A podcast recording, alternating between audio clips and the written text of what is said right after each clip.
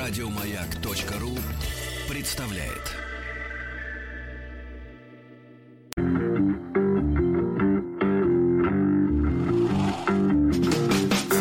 Сергей Стилавин и его друзья. Четверг. Кавердей. Да-да-да-да. Здравствуйте, товарищи. Доброе утро, здравствуйте, Владик. Доброе утро. Да-да-да. Несмотря на то, что, товарищи, господин э, Ельфанд, да, сообщил, сообщил, что Не месяц май. Да, не месяц май, говорит, э, не надо ожидать ничего. Вот настроение, конечно, мерзопакостное, холодно. А в Новосибирске и в Омске, наоборот, жарко. В общем, что делать, товарищи, не знаю, на что опереть. Ну, кстати, погода для отсидки Да. дома прекраснейшая, я считаю. Да, для отсидки дома мы все, да, так. Слушайте, хорошем есть, смысле есть этого слова. несколько злободневных Давайте, комментариев. Во-первых, конечно, конечно, есть, э, конечно, есть яркое письмо, э, вот, но э, сейчас начну с комментариев по текущему, так сказать, раскладу. Значит, сначала маленькое заявление по поводу автомобилизма. Ну, вы знаете, сейчас автомобилисты притихли. Ну, как и все остальные, при, п- присели. Ну, сейчас потихоньку начинают вы- вы- вылезать из своих Вы- нор. Выводить людей начинают. Вот, и э, такой один из, один из штрихов э, к так называемой самоизоляции, э, вот, потому что встал весь ведь малый бизнес, да, из-за этих сидений дома. И, соответственно, а малый бизнес, он, хотя и, ну, он- он, родившись, начал умирать. Вот мы, я сколько, в принципе, сколько помню, что появился малый бизнес, но это произошло, по-моему, в 87 году, когда кооператоров разрешили, да, они начали что-то там вываривать, и с тех пор вот не прекращаются разговоры о том, что он умирает. И вот уже там 33 года умирает, умирает, а сейчас как бы окончательно припух, потому что мелкие услуги, э, знаете ли, вот, например, например, вот я столкнулся со следующей историей. Э, Машина начала орать, что надо заменить э, батарейку в брелоке, надо говорить по-русски в брелоке, хотя я, как русский человек, требую говорить в брелке, потому что мне так удобнее говорить, правильно? Вот. И, значит, начала орать, надо заменить батарейку. Ну, плоскую, маленькую, знаешь, как в часах, ну, вот такую, да, да, элемент. А, а эти все места-то, они закрыты, ну, где Да. обычно ты менял эти все мелкие Ну, прибамбасы, для правильно? Часы, да, всякие. Да, вот эти все мелкие починочные эти островки, прикрыты, да. Все, ничего нет, все. Значит, ладно, я сдаваться не стал, я открыл сам, значит, Вы залез подумали, посмотреть. ладно, Да, да, да, ладно, надумаю. Да, Посмотрел, что там за батарейка. Так. Э, Заехал на заправку, на ближайшую. Ну, э, в принципе, это ж товары для автомобилистов, вы же понимаете. Смотрю, да, висят батарейки такие запечатанные в, бли, в бластерах, как Э, это называется-то? Э, Ну, в общем, не помню, как Ну, это слово, неважно, да. да. Запечатаны все. И вдруг я обнаруживаю, ребята, что типов этих батареек дофига. Да, какие-то номера, понимаешь, 20, 25, 20, 40, что-то такое, 20, 30, какой-то 8. Ну, в общем, но моей нет, ты понимаешь? Ты понимаешь, что самое интересное? Но моей нет.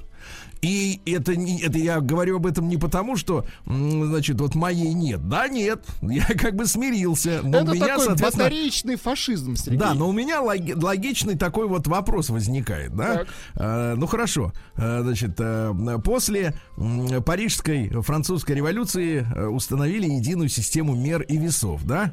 Значит, э, ну и другие стандартиз... акты стандартизации. Ввели стандарт ИСО, да? Э, у нас был ГОСТ. Ну, понятно, мы с советским прошлым покончили окончательно, значит, от ГОСТа мы отказались, хотя очень напрасно, потому что он следил за качеством товаров, да? И сегодня так называемые технические условия, ну, я так понимаю, это отражается в том числе и на тотальном употреблении пальмового масла и всякого подобного. У всех м, свои дерьма. технические условия, да, Да, к и- сожалению. И, и у меня просто вопрос такой, знаете, он как бы он в воздух уходит, потому что, Мгм. потому что я, честно, вот вы, вы знаете, да, я много общался э, до, до самоизоляции с автомобилистами, но не в том смысле, что с нашими автомобилистами, которые являются просто продавцами. А с теми, кто делает. Ну, то есть на различных выставках, на автосалонах я общался с руководством, именно с руководством, с, с- с настоящим ав- ав- автокомпаний, и я понимаю, как, как сложно э, продавить какие-то перемены, которые с точки зрения потребителя, ну, очевидно, напрашиваются, да, потому что когда мне назвали цену, э, что в бюджетном сегменте, в, сегменте бюджетных автомобилей ни- никакой не роскоши, э, передвинуть кнопку, ну, вот для удобства водителя, ну, условно говоря, например, с э, переднего панели на руль. Это завод заново построить нужно. Нет, нет, стоит 2 миллиона евро. Ну, понятно.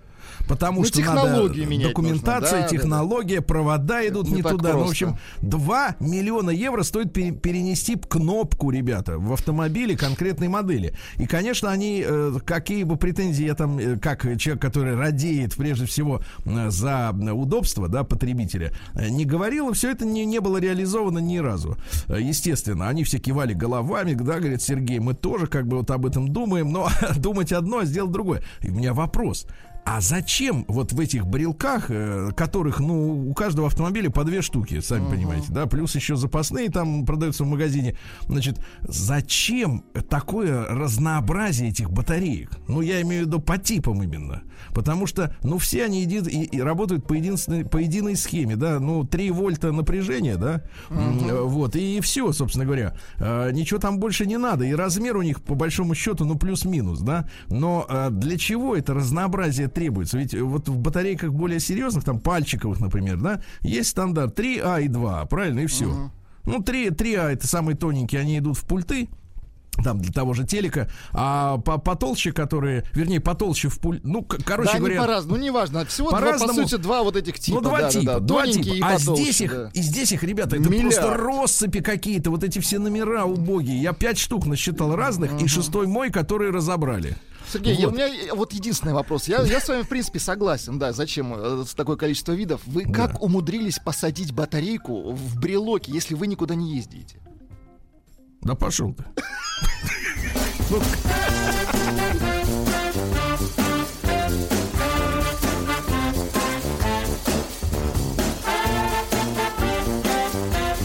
Сергей Стилавин и его друзья. Да, ну слушайте, но теперь страничка, пару мыслей серьезных. Давайте. А, Давайте. А, Потому что а, я вчера вам уже рассказал, и люди переспрашивали потом, как обычно. Ты несколько раз повторяешь, а они все равно переспрашивают. Значит, как называется фильм, о котором я говорил, интересный, сняли американцы, А, альтернативщики, ду- да? Документал. А, Документальный фильм Out of Shadow э, из тени. Фильм о том, как технологии нацистов э, используются в современном, в том числе кинематографе, в американском, да, э, для того, чтобы воздействовать на публику невербально. Невербально, напомню, да, ну, я еще раз напомню, краткое пред- предисловие. Э, Все мы знаем, что американцы воспользовались э, нацистскими, фашистскими космическими наработками, но и пропагандистские вещи, которыми реально, то есть это психологические практики и всякие технологии именно в первую очередь, да, они тоже э, с, с удовольствием используются. В этом, э, я не сомневаюсь, там есть в этом фильме Out of Shadow э, документальное подтверждение, но неважно. Один факт еще я хотел вам вот вспомнил, что смотрел, а вчера не успел рассказать. Один факт. Значит, э, психологи, которые, понятное дело, с этим всем работали, э, вдруг выяснили, что э, для того, чтобы создать управляемое поколение, ну, которое вырастет потом взрослым и будет хорошо управляться, ну, чтобы, так сказать, не дергаться, правильно, чтобы подчиняться и так далее. М, Они разработали такую схему. Выяснилось, что если ребенок до 8 лет Так.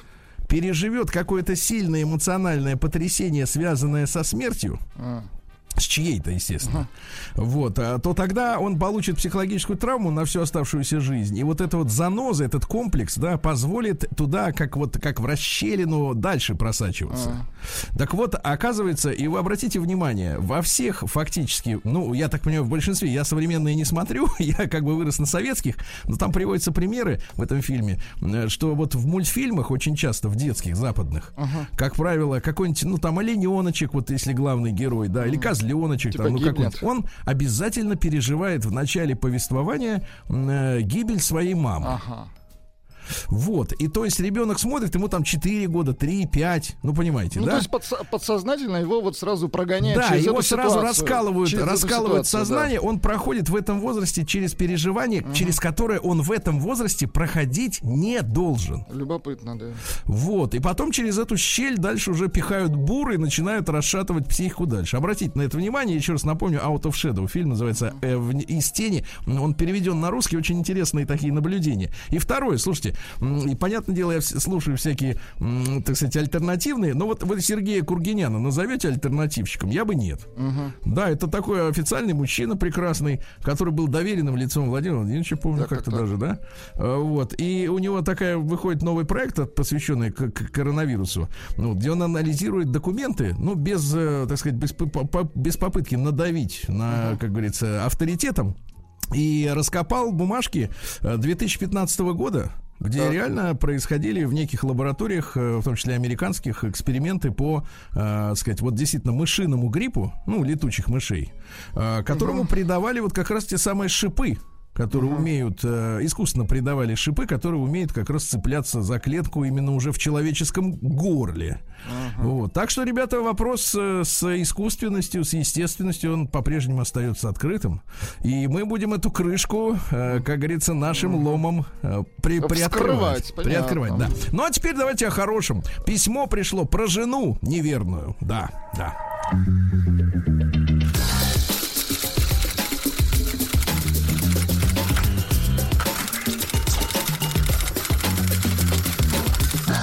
Приемная нос.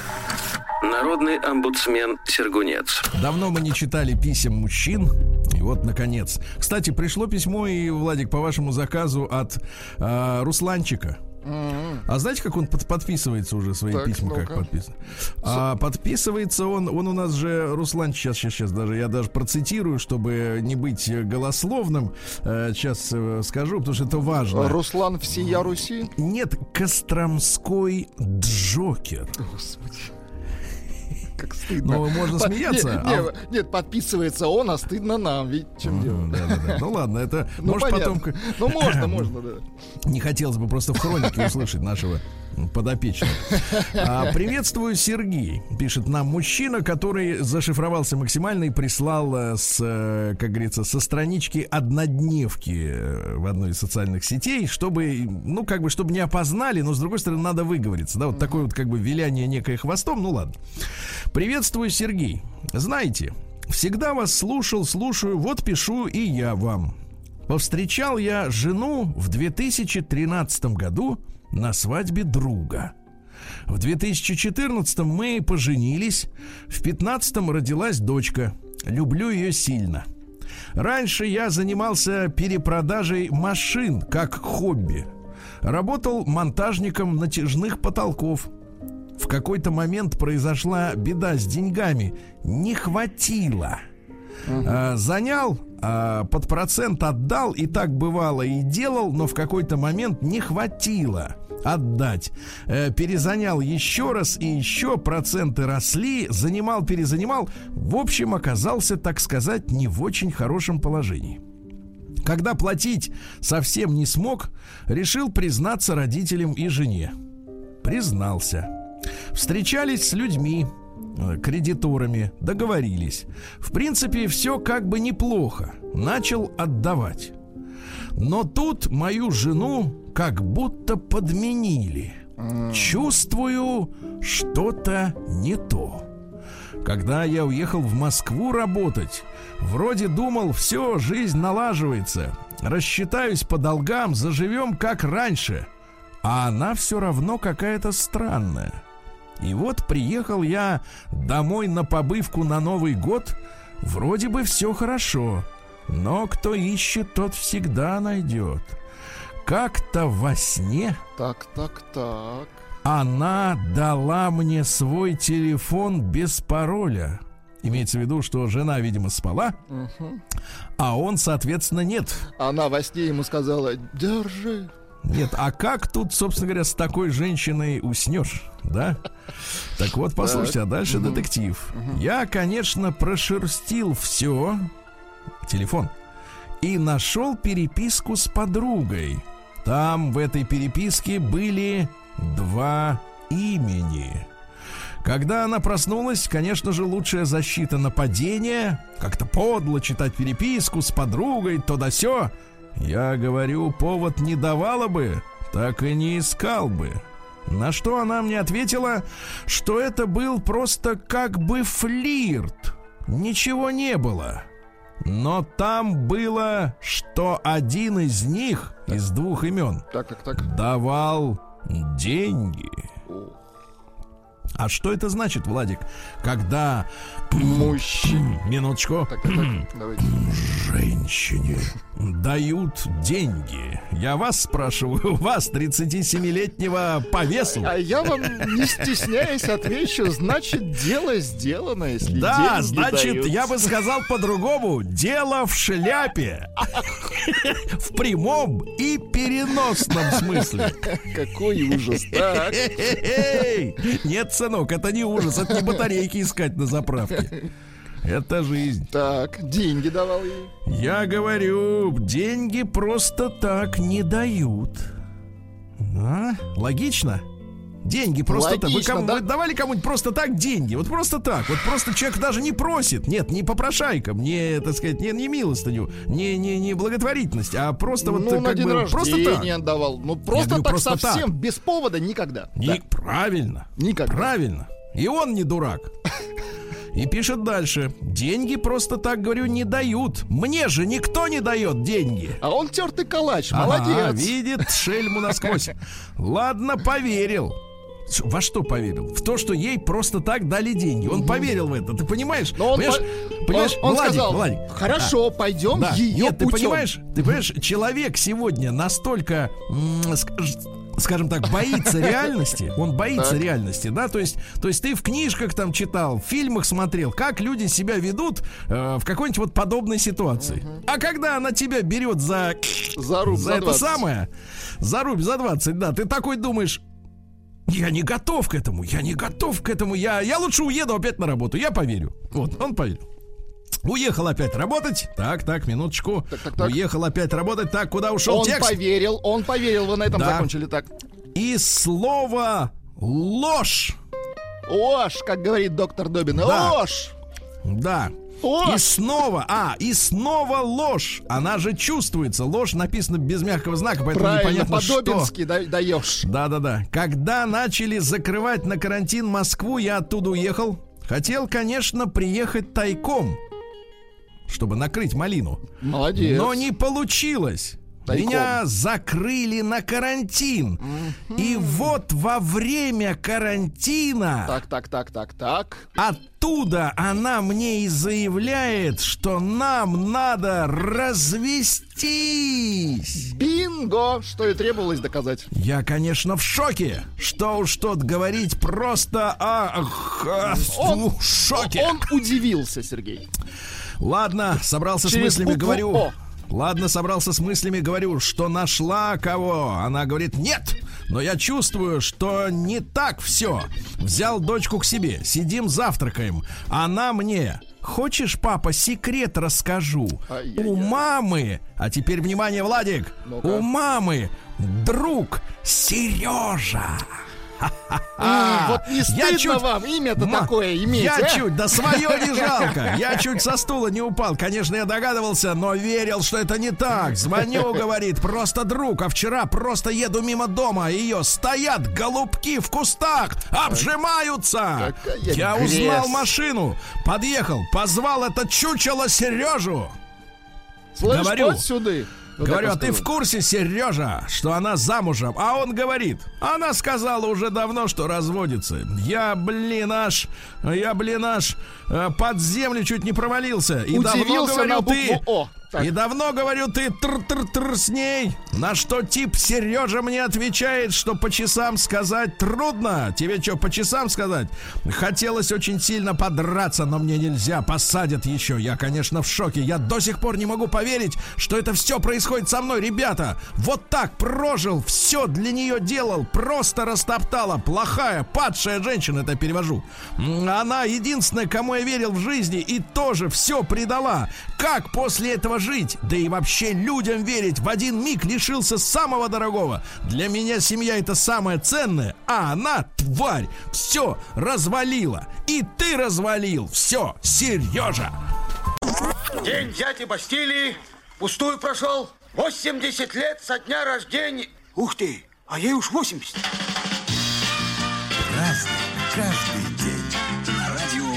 Ну что ж, товарищи, из неприятного из Израиля прислали, Так. э, так сказать, сообщение с фотографией, что, э, ну, к сожалению, Владик только шрифт этот знает, потому что ты же Владик знаешь, да? А, говорят, э, плюс знаю. 39, плюс 39. Ну, это, конечно, Значит, обидно, э, да. получил письмо поддержки из Кемерово от Михаила. Э, Текст такой, а Владуля еще тот жучара. Значит, к праздникам. Сегодня у нас замечательный день. Владик, вы должны почувствовать нечто родственное, потому что вы тоже моряк. Э, Сегодня день Тихоокеанского флота России. Поздравляем. Поздравляем, да, да, да, поздравляем, ребята. Значит, день полярника в России. да? Очень хорошо. Очень хорошо. День военного переводчика. Он идет, берет языка. И, не И переводит его. Да, и переводит на наш, так сказать, на язык жестов. Ну, давайте э, наших друзей, э, наших слушателей в Татарстане поздравляем. День принятия ислама в Волжской Булгарии. Сегодня отмечается праздник, да. Э, Сегодня день защиты... О, вот это праздник. День, день защиты от безработицы в России. К сожалению, приходится на период, когда она растет. Вот так вот, да, вот не праздник. День германского отца. Херманус. Der Deutsche Vater. Фатер Дойчем. Да, да, да. Да, менять местами нельзя. Это в русском можно как угодно крутить слова. В немецком все четко. А, Значит, день музы и вдохновения сегодня. Хорошо, Но дело в да. том, что вот э, приходится иногда видеть это, женщин, да, которые о себе, например, вот э, спрашивают, а вы чем занимаетесь? А я музой работаю. А вот Да. э, смотрите, Вдохновляю. Сафронова вдохновляют шпроты. Ну, нет, Видите, какая вот они- разница Нет, у настоящего муза, художника? Муза не может быть мертвой и копченой. А, и копченой. Она обязательно живая. Да, день официанта сегодня тоже вот, к сожалению, э, Да, люди очень, очень многие, сложновато, да. очень многие находятся в затруднительном положении, да.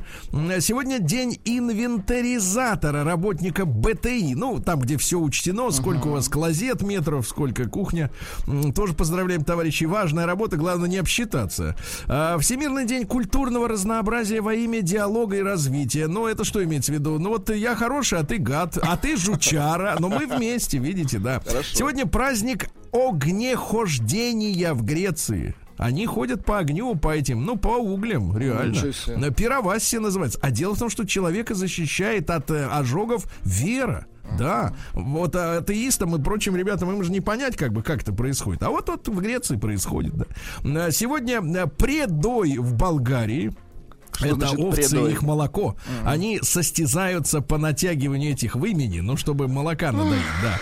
А, День обмена талисманами сегодня Хорошо. в мире. А, День клубники со сливками. Очень хорошо. Да, афроколумбийский день в Колумбии. В Колумбию много возили негров, и вот сегодня их чествуют, да, ну, в качестве рабов тогда, сейчас в качестве свободных граждан, да. Ну и, наконец, сегодня Иван Долгий. В этот день традиционно сеяли пшеницу. Поговорки такие.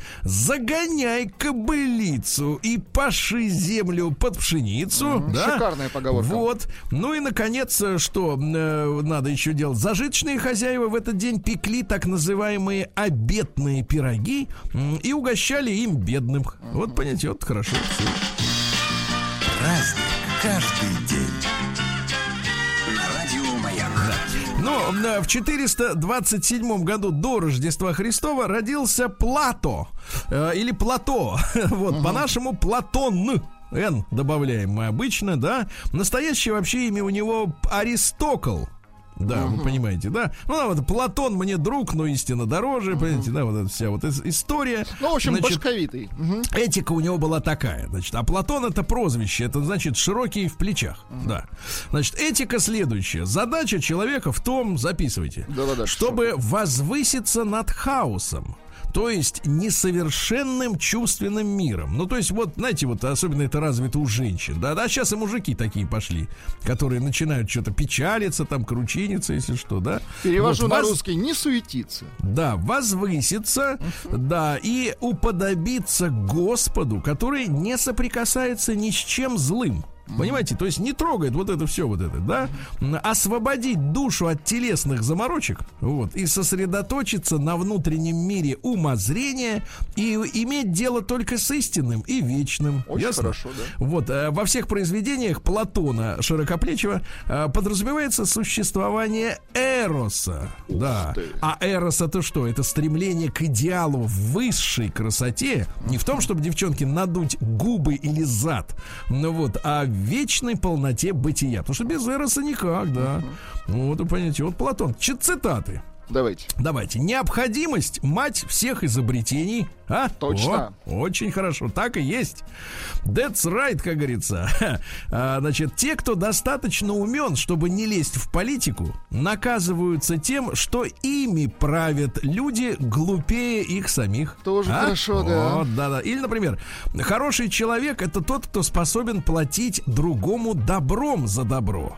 Но Никто не становится хорошим человеком случайно, понятно? Нельзя сказать, что вот родился и уже хороший. Ты докажи давай, иди, доказывай. Все, пошел. Значит, э, воспитание есть усвоение хороших привычек, правильно? Основа всякой мудрости терпение. Ага. Вот. А сегодня интернет нас к чему приучил? Только спросил, что тебе сразу Ну, отдали да, вообще в отгружает тут миллисекунды. же. Где терпение, да? Ну и, наконец, э, нет человеческой души, которая выдержит искушение властью. Вот оно как. Видишь как? Ну, чуть-чуть умнее стали, да? Да, Не, в башковитый 1200 мужик в был. 1265-м Данте Алигьери, итальянский поэт, автор божественной комедии. Ну, комедий там не очень много, там все эти инфернальные эти Там всполохи. чистилище, да. Да, да, там смеяться-то не на чем это вообще. Вот. Обман и сила, вот орудие злых. Да? правильно. Корыстолюбие, вот это гениально, смотрите. Корыстолюбие, ну когда человек во всем ищет выгоду, и знаете, меня, честно говоря, смутило, что в последний год одна из, э, один из операторов такси, Так. э, значит, начи- значит, сняли там, значит, серию роликов, и там одна из героинь, девица, которая объясняет, почему она пользуется этим такси, Так, так, и говорит, я везде ищу выгоду. Ну так вот прямо заявляет, да? Хочется ей что- ответить, ты чучело. да, так вот, а, корыстолюбие это искусственная нищета. Искусственная, когда человек а, на- ведет себя как нищий, даже если у него все есть, понимаете, да? Везде ищет, где поглубже. Значит, 1471 году Альбрехт Дюрер это у нас уже немецкий живописец. Он составил первый в Европе так называемый магический квадрат, Владик. Так, так, так, Значит, э, значит, изображенный на одной из самых совершенных его гравюр, она называется «Меланхолия». Можете посмотреть. Дюрер «Меланхолия». М, Да, он сумел так вписать в расчерченный квадрат числа от 1 до 16, Так он что математик? с- Нет, это каллиграф. Что сумма 34 34, внимание, получалось не только при сложении чисел по вертикали, горизонтали и по диагонали, ну то есть все цифры, если их все складываешь, получается 34, да? Но и во всех четырех четвертях, центральном четырехугольнике и даже при сложении четырех угловых клеток, а? Тертый Понял? калач, да. Да, вот ты попробуй так сделать. Ты попробуй разложи на, на это, да. Значит, в 1527 году Филипп II, это испанский король, значит, чем он занимался? Э, Королевство обеих Сицилий возглавлял. А вы слышали, что Сицилии две? Вот теперь услышал первый раз. А, а вот, вот, это интересно, как-то обеих Сицилий, То есть да. Сицилия это стерео государство. Да, да, да, где-то вторая есть. Может, это есть Атлантида, она затонула. Значит, смотрите, против Англии выступал. Была у нее такая непобедимая армада, но проблема в том, что, значит, э, вот говорят, что, кстати, проблемы у испанцев, да, э, в принципе, начались э, сначала с выселения мавров. Ну, которые, они сначала вроде им сказали, давайте мы мавров всех на- нафиг, значит, а оставим только тех, которые примут христианство. Потом выгнали остальных, которые даже приняли. Потом выгнали евреев. Потом, значит, всех выгнали, а потом оказалось, что корабли не- невозможно строить э, такие, которые будут конкурировать с англичанами. И проиграли Понимаете, все, да? да. Вот и технологически проиграли, да. Александр Поуп родился. Ну, у нас его называют Поп, но это неправильно. Поуп. Это английский поэт. Ну, вот, например, мудрости есть у него. Они мне очень нравятся. А, Публика дура. Вот какие вам мудрости нравятся, Ага, Сергей. да, да, а? да. Нет, ну хороший поэт, да, хороший. Или, например, э, на тему сегодняшнего коронавируса. Так. Я умираю от сотни хороших симптомов. Вот так вот, да, Поэтично. очень философски, да. Ошибаться, а вот смотрите, как глубоко. Ошибаться это по-человечески, а прощать божественно. А? Красиво Ну, звучит. Хорошо. Или вот стихи. Давайте. Селяне, предки наши в дни страды, Трудом и потом праведно горды, Венчали жатву ежегодным пиром, Беспечной пляской, пением всем миром. Их жены, домочадцы, весь народ пускался в непременный хоровод. Повсюду смех звучал, стучали чаши. Умели веселиться предки наши, а? Складно. Да. звенел нормально. В 1780-м Элизабет Фрай, одна из первых английских феминисток, м, которая э, особенно, ну, она хотя бы запомнилась реформой тюремной системы в Великобритании. Ну, эти на- начальные феминистки, да, они хотя бы исправляли убожество этого мира. Вот, потому что сегодня агрессия обращена на какие-то вещи, ну, ну несопоставимые, да, с, там, с жестокостью в тюрьмах, например, да. В 1820 году Николай Карлович Гирс родился, это наш дипломат, министр иностранных дел. Он был за связи с Германией и Австро-Венгрией. То есть вот логически, потому что мы входили в экономический, условно говоря, союз, да, в экономическую модель с Германией. Там производство, у нас сырье.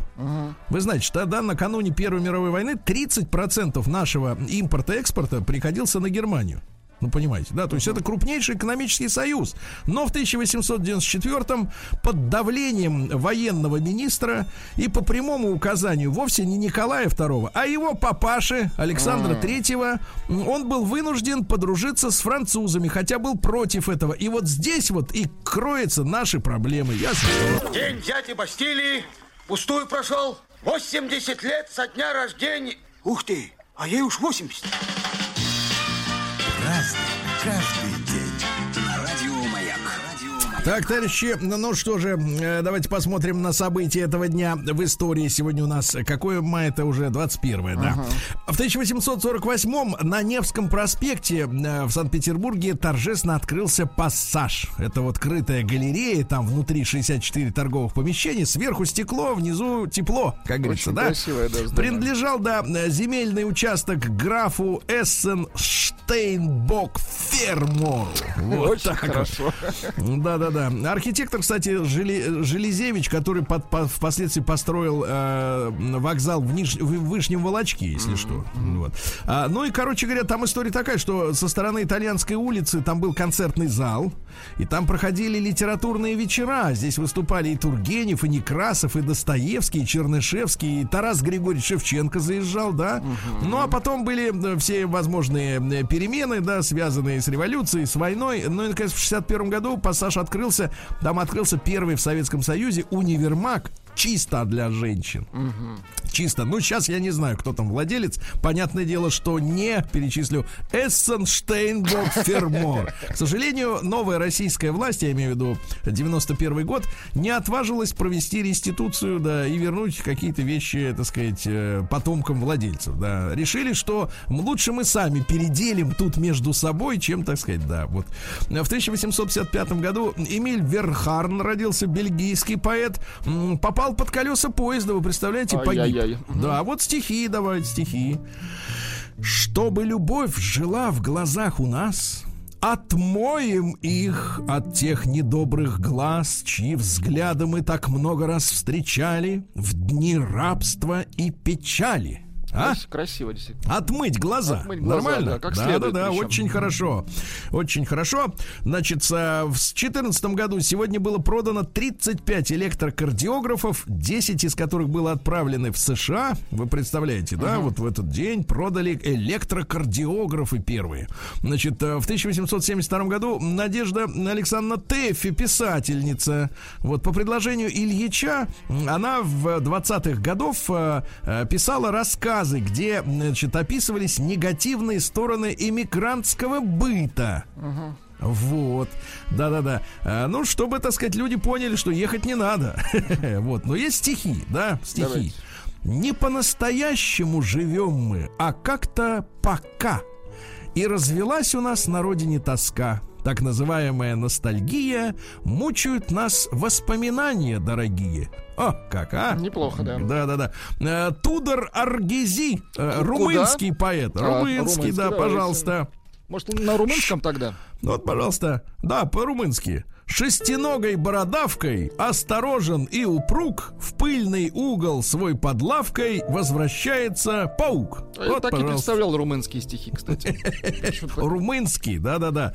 А, ну что же, а, ну такие стихи. про жизнь, про жизнь, да. А, Сергей Константинович Туманский в 1901 году родился. Это конструктор авиационных двигателей наших. В 1903 году первым в мире теплоходом, то есть это судно с двигателем внутреннего сгорания, стал построенный в Сормово, в Нижнем Новгороде, танкер «Вандал».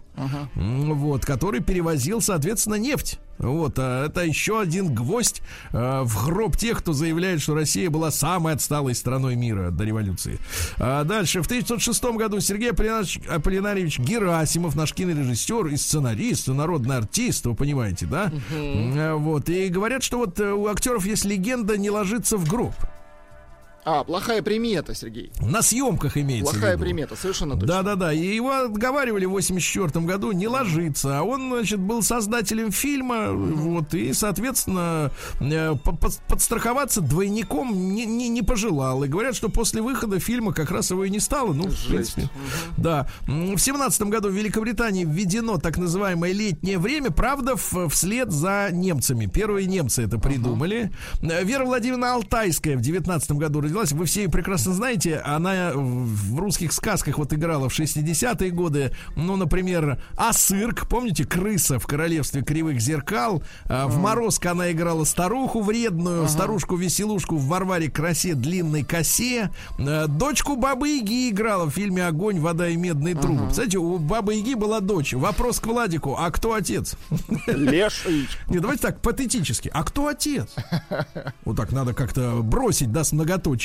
Андрей Сахаров сегодня в 21 году отец советской водородной бомбы. Ну, помимо того, что он придумал, э, что Россию новую надо распилить на 50 стран разных, да, как Штаты. И чтобы у всех была своя валюта и своя полиция, а общем, в общем-то будет только МИД, например, да. Но интересно, что в 74 году он предвидел интернет. А, Он ничего предвидел, он называл это Всемирная информационная система ВИС.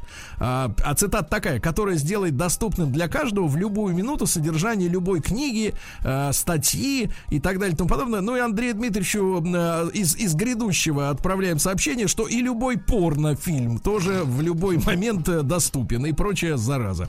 А в 24 году Борис Львович Васильев, наш писатель замечательный, «А зори здесь тихие». Отец его кадровый офицер русской армии, мама дворянка. Вот, и такая пронзительная литература, да. Э, Глеб Панфилов, кинорежиссер, замечательно родился. И «В огне брода нет», да, тяжелый фильм.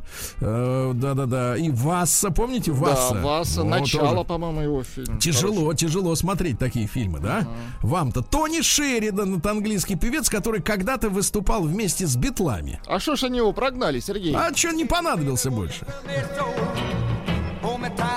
Да кому он нужен, правильно? С такими, Да с таким вокалом. очень. Да, да, да, да, да. Любовь Григорьевна Полищук сегодня добрым словом вспоминаем замечательную актрису и красавицу. Сергея Кужугетовича Шойгу поздравляем. Поздравляем с днем рождения. Да, да, да, да, да. Сегодня в 56 году впервые взорвали сброшенную с самолета водородную бомбу американцы над атоллом Бикини.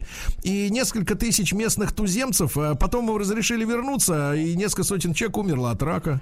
Э, Вот, типа не знали, что так все произойдет. Сегодня Элтон Джон дал в, в Ленинграде первый концерт. Э, Билеты у, спекулянты, у спекулянтов стоили до 150 рублей. Он приехал с мамой. М, Вот, а хулиганы на концерте поломали все стулья в кинотеатре. Удивительно, да. Да, да, да. Ну и сегодня в 2001 крупнейшие автопроизводители подписали договор, что они хотят учредить альтернативный чемпионат мира в классе Формула-1, но что-то вот 20 лет прошло, и до сих пор его нет. Никак не получается. Вот так вот, да. Но у нас Ну. есть сообщение победитель, Сергей. А, сообщение следующее. Красиво причесывает бородатый банщик Нет, Жоба нет, Спас. есть, есть другой победитель. Так. Владуля Жучар.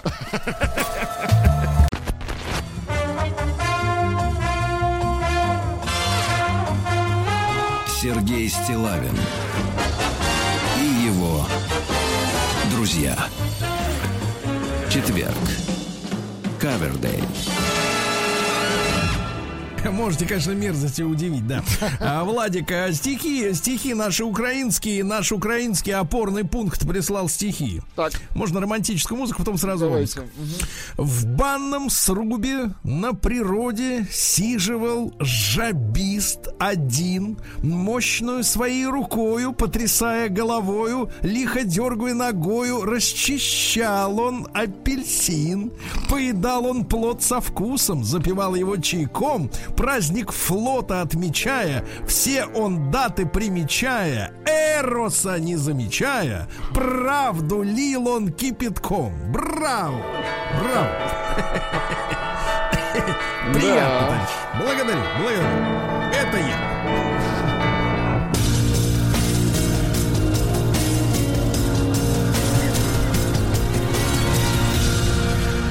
Зона 55. Переболевшим коронавирусом амичам предлагают зарабатывать на своей крови. Да. Ай-яй-яй-яй-яй, господи Да. Иисусе, да. Э, Омские фермеры и дачники, возможно, скоро перестанут оплакивать неурожаи. Да. Что же им поможет э, перестать, да. Омская прокуратура заявила об обнаружении дома развалюхи с жильцами дома развалюхи. А, Амич отказал полиции и вскрыл свое бурное прошлое, за которое теперь его будут судить. Нельзя полиции всего лишь- отказывать, да. Да, можно было всего лишь остановиться по просьбе ДПС. Да, и все, теперь все. Теперь остановился надолго. А меча возмутила э, дешевизна продуктов в наборе, который выдали его бабушке бесплатно. 400 грамм макарон, деревянное печенье для тех, у ко- у кого рассыпаются зубы, самое дешевое масло, чтобы поднять уровень холестерина, самые дешевые продукты она и сама может приобрести, кричит в соцсетях Амич, да. А, а вот в это же время у заведующей обычным детским садиком в Омске доход 9 миллионов рублей в год. Слушайте, неплохо, да. Ха-ха-ха, 9 миллионов. Владик, дели на 100. На 12. Да-да-да. Вот, и, кстати говоря, более 20 руководителей образовательных организаций Омска имеют годовой доход более миллиона рублей. Слушайте, а вот скажите, пожалуйста, а вот э, почему, вот каким образом руководители бюджетных организаций, в принципе, имеют возможность э, пилить э, вот э, Все кассу? сами пилить. Да, почему вот э, им предоставлена возможность, в принципе, выкраивать как-то бабло? Это э, непонятно. А, В Омске недостроенную станцию метро начали разбирать неизвестные. Все. Сейчас скоро по- придут а мечи, а ничего и нету. И говорят, не было ничего. Не было ничего, тут ничего. Одни мечи теряют оружие, другие его находят. Логично, логично. Омский вице-мэр э, по ночам следит за дорожным ремонтом. Хорошо. А чё ж вам, товарищ, не спится? А? Следить нужно. которые унесут. Последние унесут. Э, Губернатор Бурков посоветовал главам районов не стесняться. Ну, хорошо, да. А мечам посоветовали купить на дачу бочки и ведра. Скоро э, жаркое знойное лето, могут быть пожары. Ну и, наконец, Владик, откройте поисковик. А, Две амички вошли в сотню самых сексуальных девушек страны, по мнению одного из глянцевых а, журналов. Значит, 20-летняя, в частности, например, 20-летняя м, Софья Фузейн. Фузейн. а, добралась до 88 места. Я, знаете, открыл фотографии. Знаете, вот бывают такие девушки, э, которые вот ты смотришь на фотографию, а выражение лица такое. Я попрошу потише музыку передать Да-да-да. звуком. Да-да-да. Вот так вот. Неплохое выражение, да. Да. Сергей Стилавин и его друзья.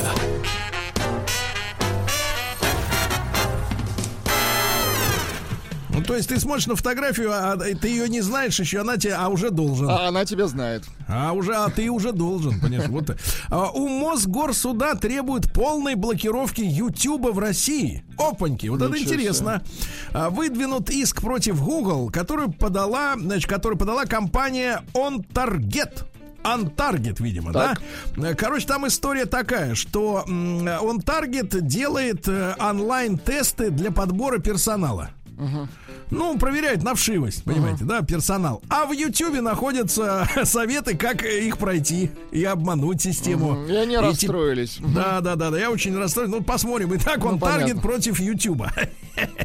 А, Соцсети взорвал новый флешмоб. А, Заголовок такой. Расскажи, какой ты диван? Там история в чем, что э, производители мебели, а их же много достаточно, да, не только Икея, хотя у них тоже названия смешные, но нам непонятные. А российские производители называют диваны человеческими именами.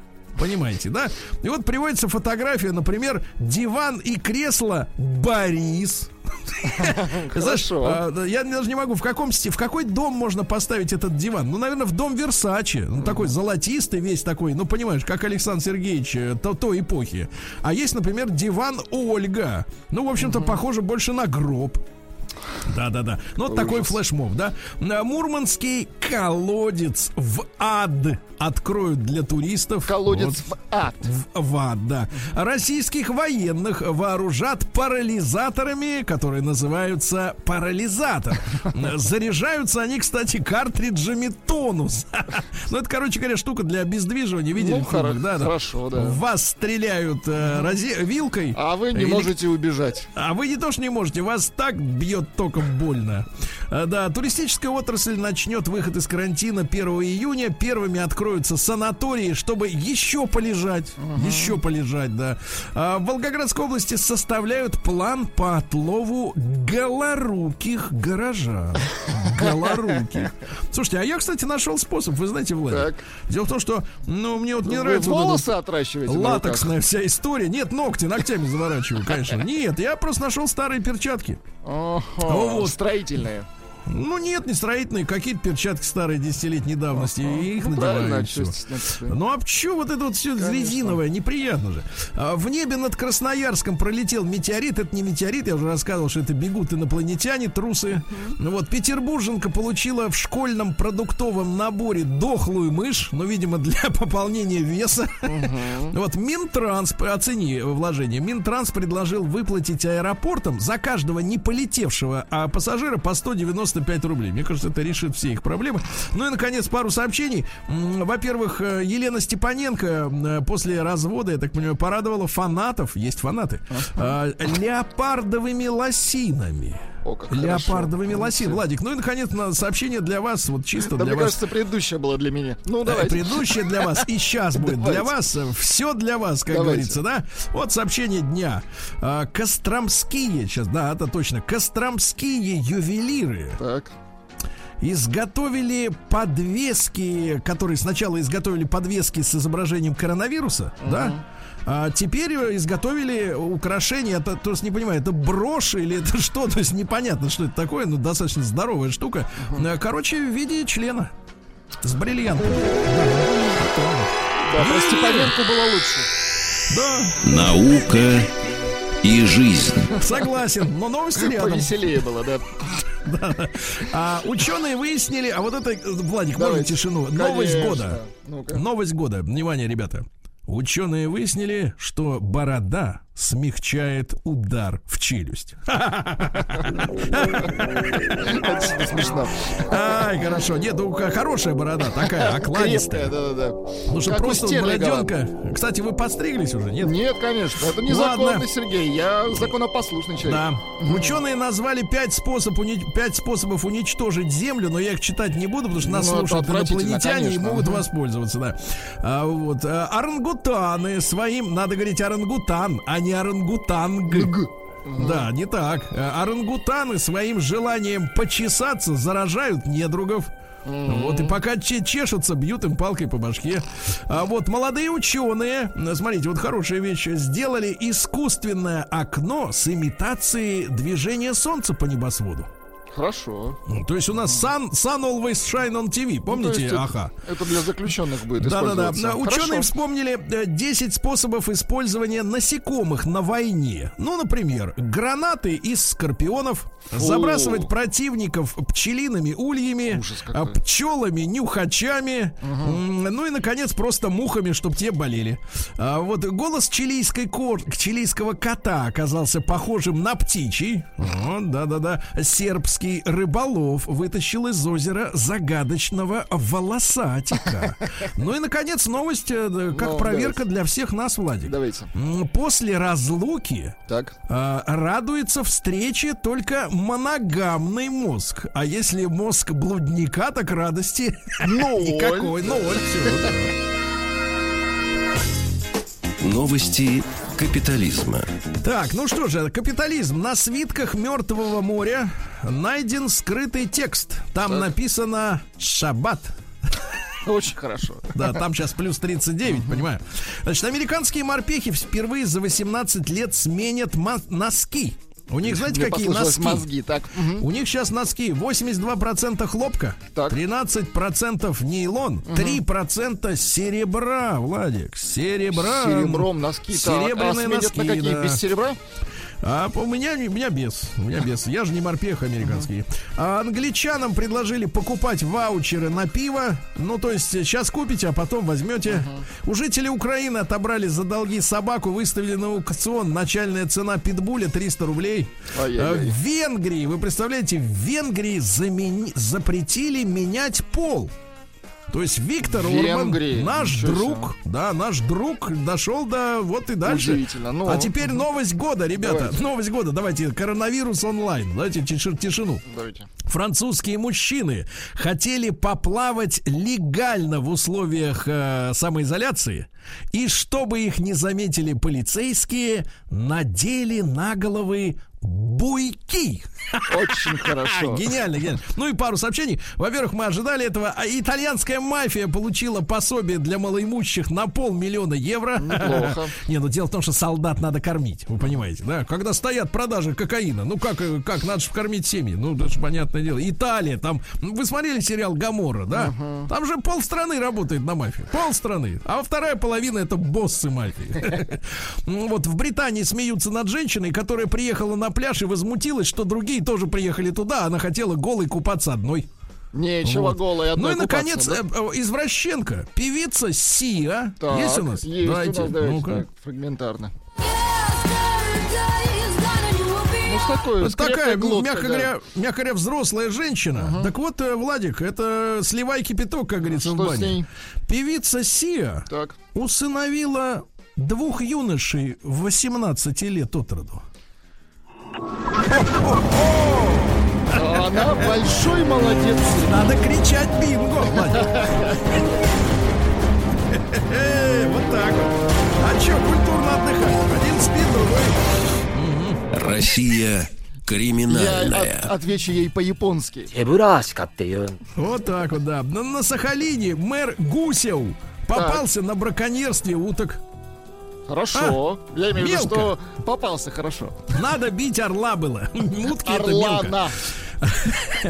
А пожилой москвич пытался вскрыть банкомат своими инструментами, но они ему не подошли, да. В Пермском крае штрафовали пенсионера, приютившего литовцев. Опаньки, вот эти уже побежали. Литовцы. Так, люди сходят с ума. В больнице Бурятии, недовольные условиями пациенты, напали на персонал и гоняли долго медсестер по лесу. Ай-яй-яй. Гоняли медсестер. Россиянин поджег чужую квартиру и вышел на улицу посмотреть, как горит со стороны. Подлец. Вот. А россиянка отсудила 6 миллионов э, рублей за вонь в салоне Кадиллака.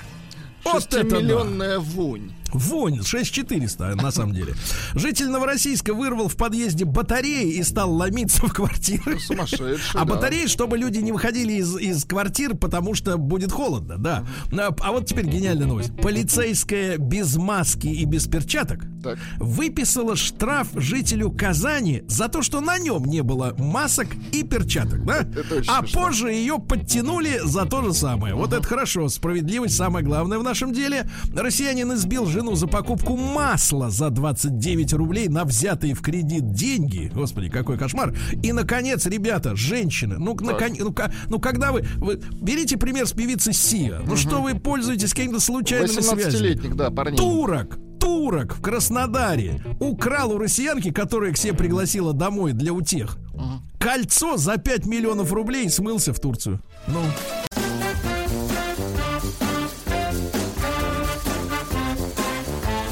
Сергей Стилавин и его друзья. Четверг. Кавердей.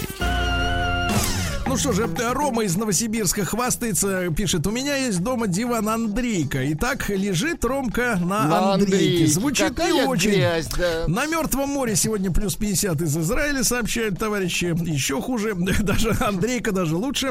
Как-то, да, в, этом, в этой связи. Да, ребятушки, ну и, конечно, новость, которую мы хотим сегодня обсудить с вами, а именно ваше человеческое мнение. Все вы слышали уже про Тульскую областную медсестру, да, которая э, из-за того, что в э, противочумном, я так понимаю, полиэтиленовом целлофановом костюме очень жарко работать. Ну, разумеется. Она да. работает с больными коронавирусом. Девушка, к сожалению, имя его не знаю, ее не знаю до сих пор. Вот, она пришла в купальнике, надетом под этот прозрачный противочумный костюм. Так вот, наш короткий опрос. Давайте начнем с него сразу же, да. Имеет ли право медсестра работать в купальнике в таких условиях на передовой борьбы со смертельной заразой? Единичка на номер плюс 7967 5533. Да. Двойка нет. Давайте сегодня этот вопрос обсудим, а то на девочку наехали сильно. По полной, да.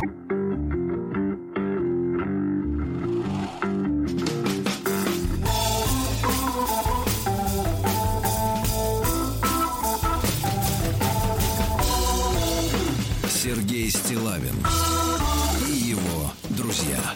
Друзья мои, я бы не стал обращать внимание на эту новость, если бы не эм, реакция чиновничества некоторого, да, которые, значит, начали всплывать со своими комментариями, и, э, значит, общий лейтмотив такой. э, Ну, конечно, строго не надо наказывать, но наказать надо. Вот. И, значит, а реакция чиновничества на, э, значит, на, на так называемое возмущение так называемой общественности.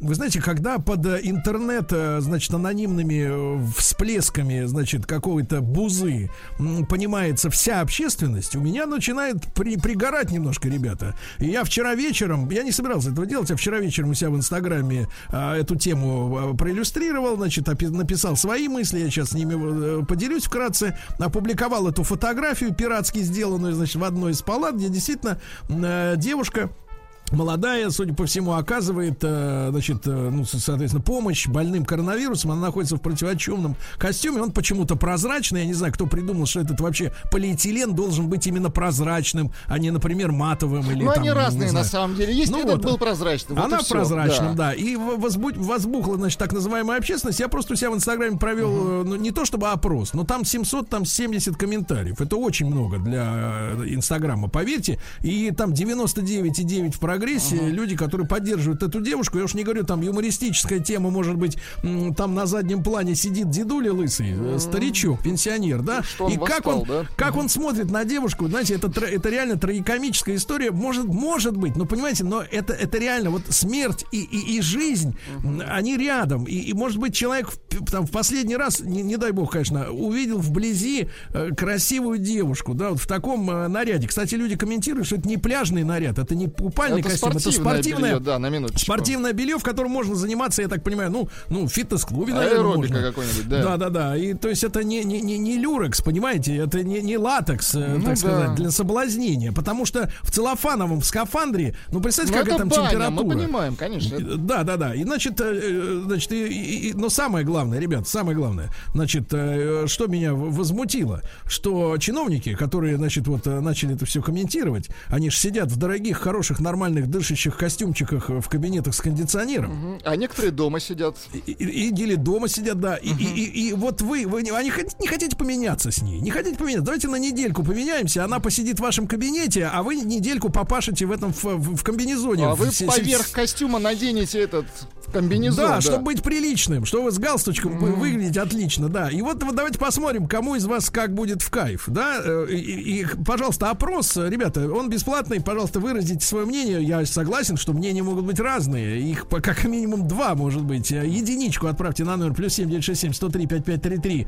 Это да, медсестра имеет право так работать, ну потому что ей жарко, а главное это спасение людей, а не то, как выглядит, э, значит, под под спецодеждой доктор. А двойка нет, все равно надо быть вот, э, так сказать, по полной форме, да, в штанах или еще что-то, в чем-то. Ну давайте вот Вячеслав уже на связи, да, посмотрим, как думает кровосос. Да, Слава, доброе утро. Доброе утро. Вы на чьей стороне, Слава? Не, ну, э, просто я как Стилайн любит говорить, что мы зацепимся за маленькое, а поговорим о большом.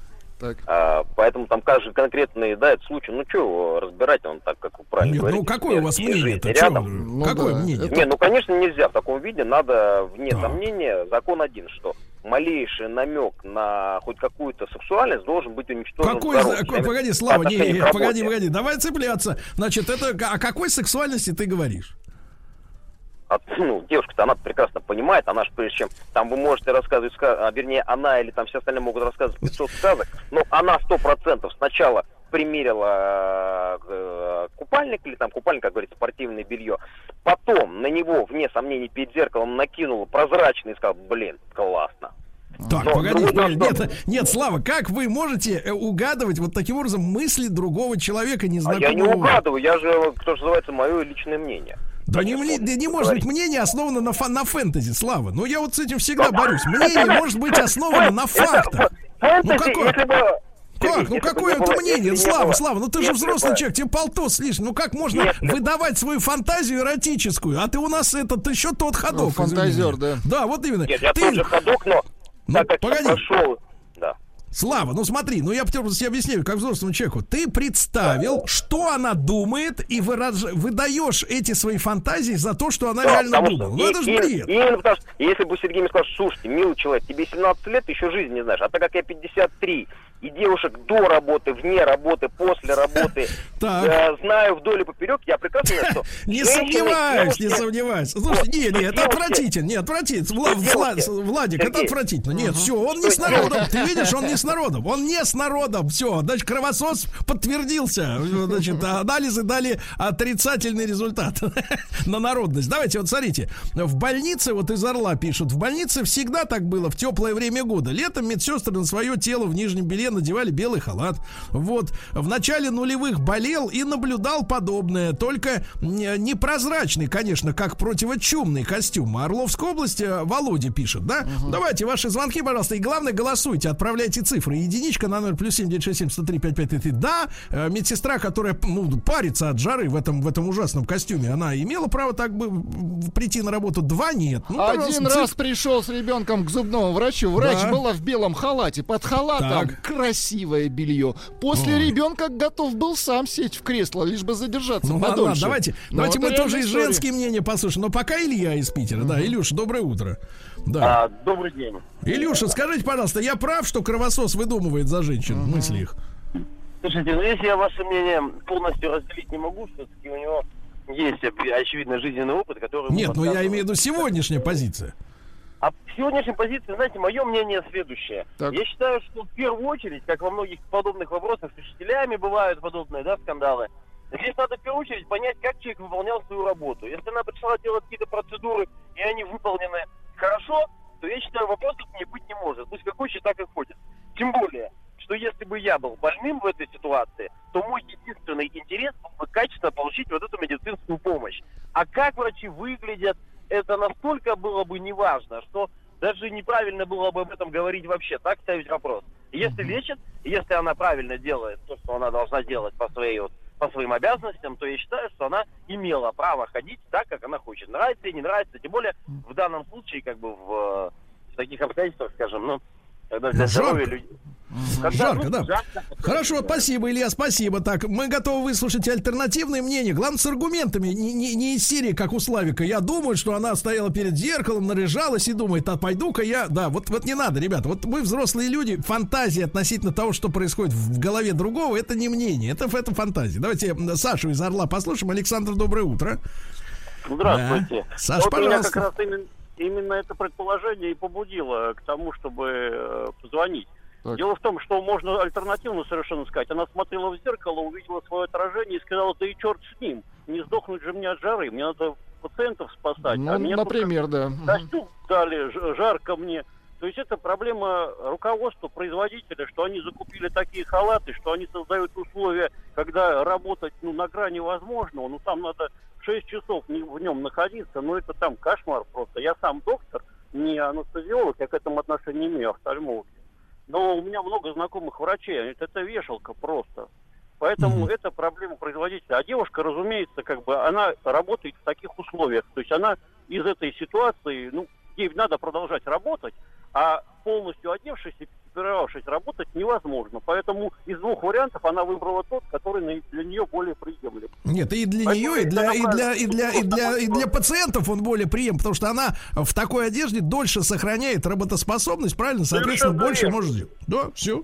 Спасибо вам, спасибо, Александр. Ребят, 728-7171 наш телефон. Альтернативные мнения приветствуются, если они аргументированы, естественно. Что думают женщины, девчонки, отдельно? Потому что некоторые говорят, вот в интернете против этой медсестры из Тульской области возражали женщины, которые... Я тоже эти комментарии у себя читал в Инстаграме, типа, ой, а у меня фигура лучше. Знаешь, вот вступает не логика какая-то, а вот это какие-то женские вообще вот эти терки, да, относительно фигуры, не фигуры. Вот давайте Николай из Москвы послушаем. Николай, доброе утро, здравствуйте.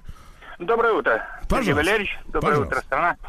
Э, Я полностью согласен с вашим мнением, что э, медсестра имеет право работать в той одежде, в которой ей удобно и комфортно.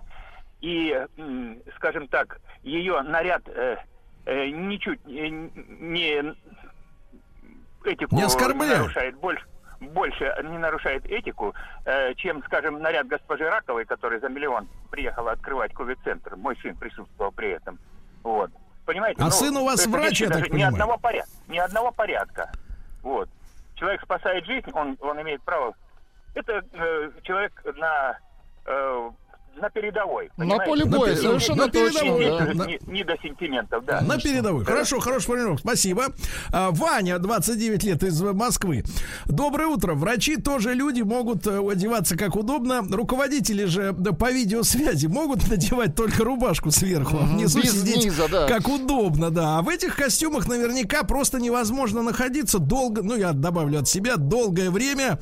Отключите упыря сноба. Да, Вот. пишут, забаньте Да.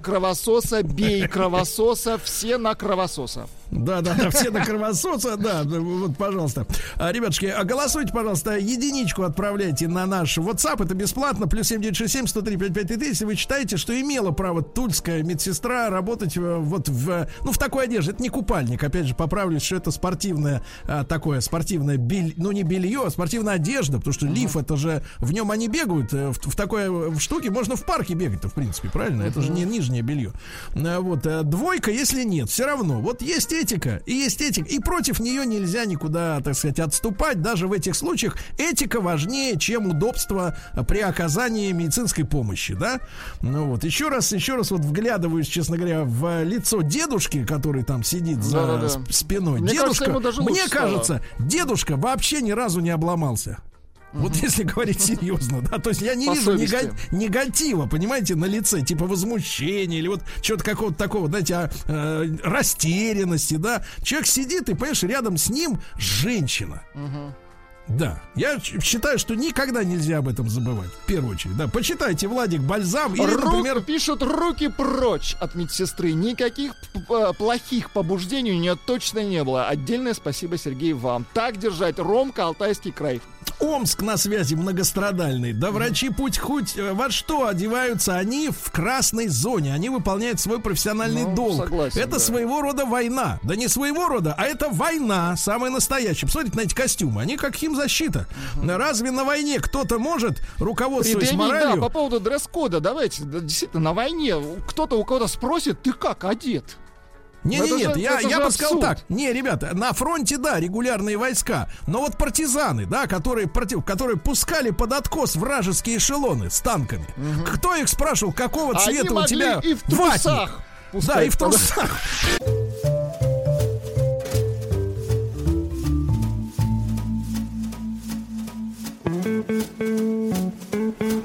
Сергей Стилавин и его друзья. Ну что же, э, люди пишут, э, например, Елена, врач-онколог, 50 лет из э, Петербурга. Кровосос, дурак или импотент. Вот так, извините, так написано Ну, слова, люди это не пишут, мои да, лично да, да, слова, да.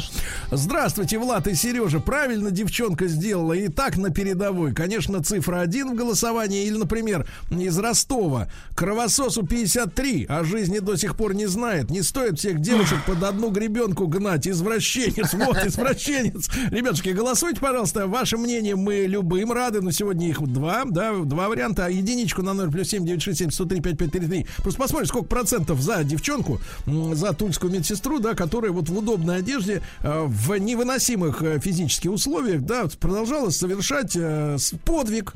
Подвиг, понимаете, да? Самый настоящий, А, а да. ребятки и ребятки с диванов и из кабинетов с кондиционером говорят, ой, так нельзя. Ковыряясь в носу, да, Так рассуждают. нельзя, так нельзя. Софочка, принеси мне чайку. Да, нельзя. Так поменяйтесь с ними, раз нельзя. И в костюмчике будете в У нас очень э, много работать. звонков, Сергей. Да, Диму давайте из Москвы, ему 42. Дим, доброе утро. Доброе Дима. утро, господа.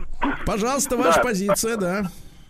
А, Конечно, она могла одеваться так, как э, считает правильным, тем более в таких ужасных условиях. И честь и хвала всем врачам, медицинскому персоналу, которые в красной зоне работают.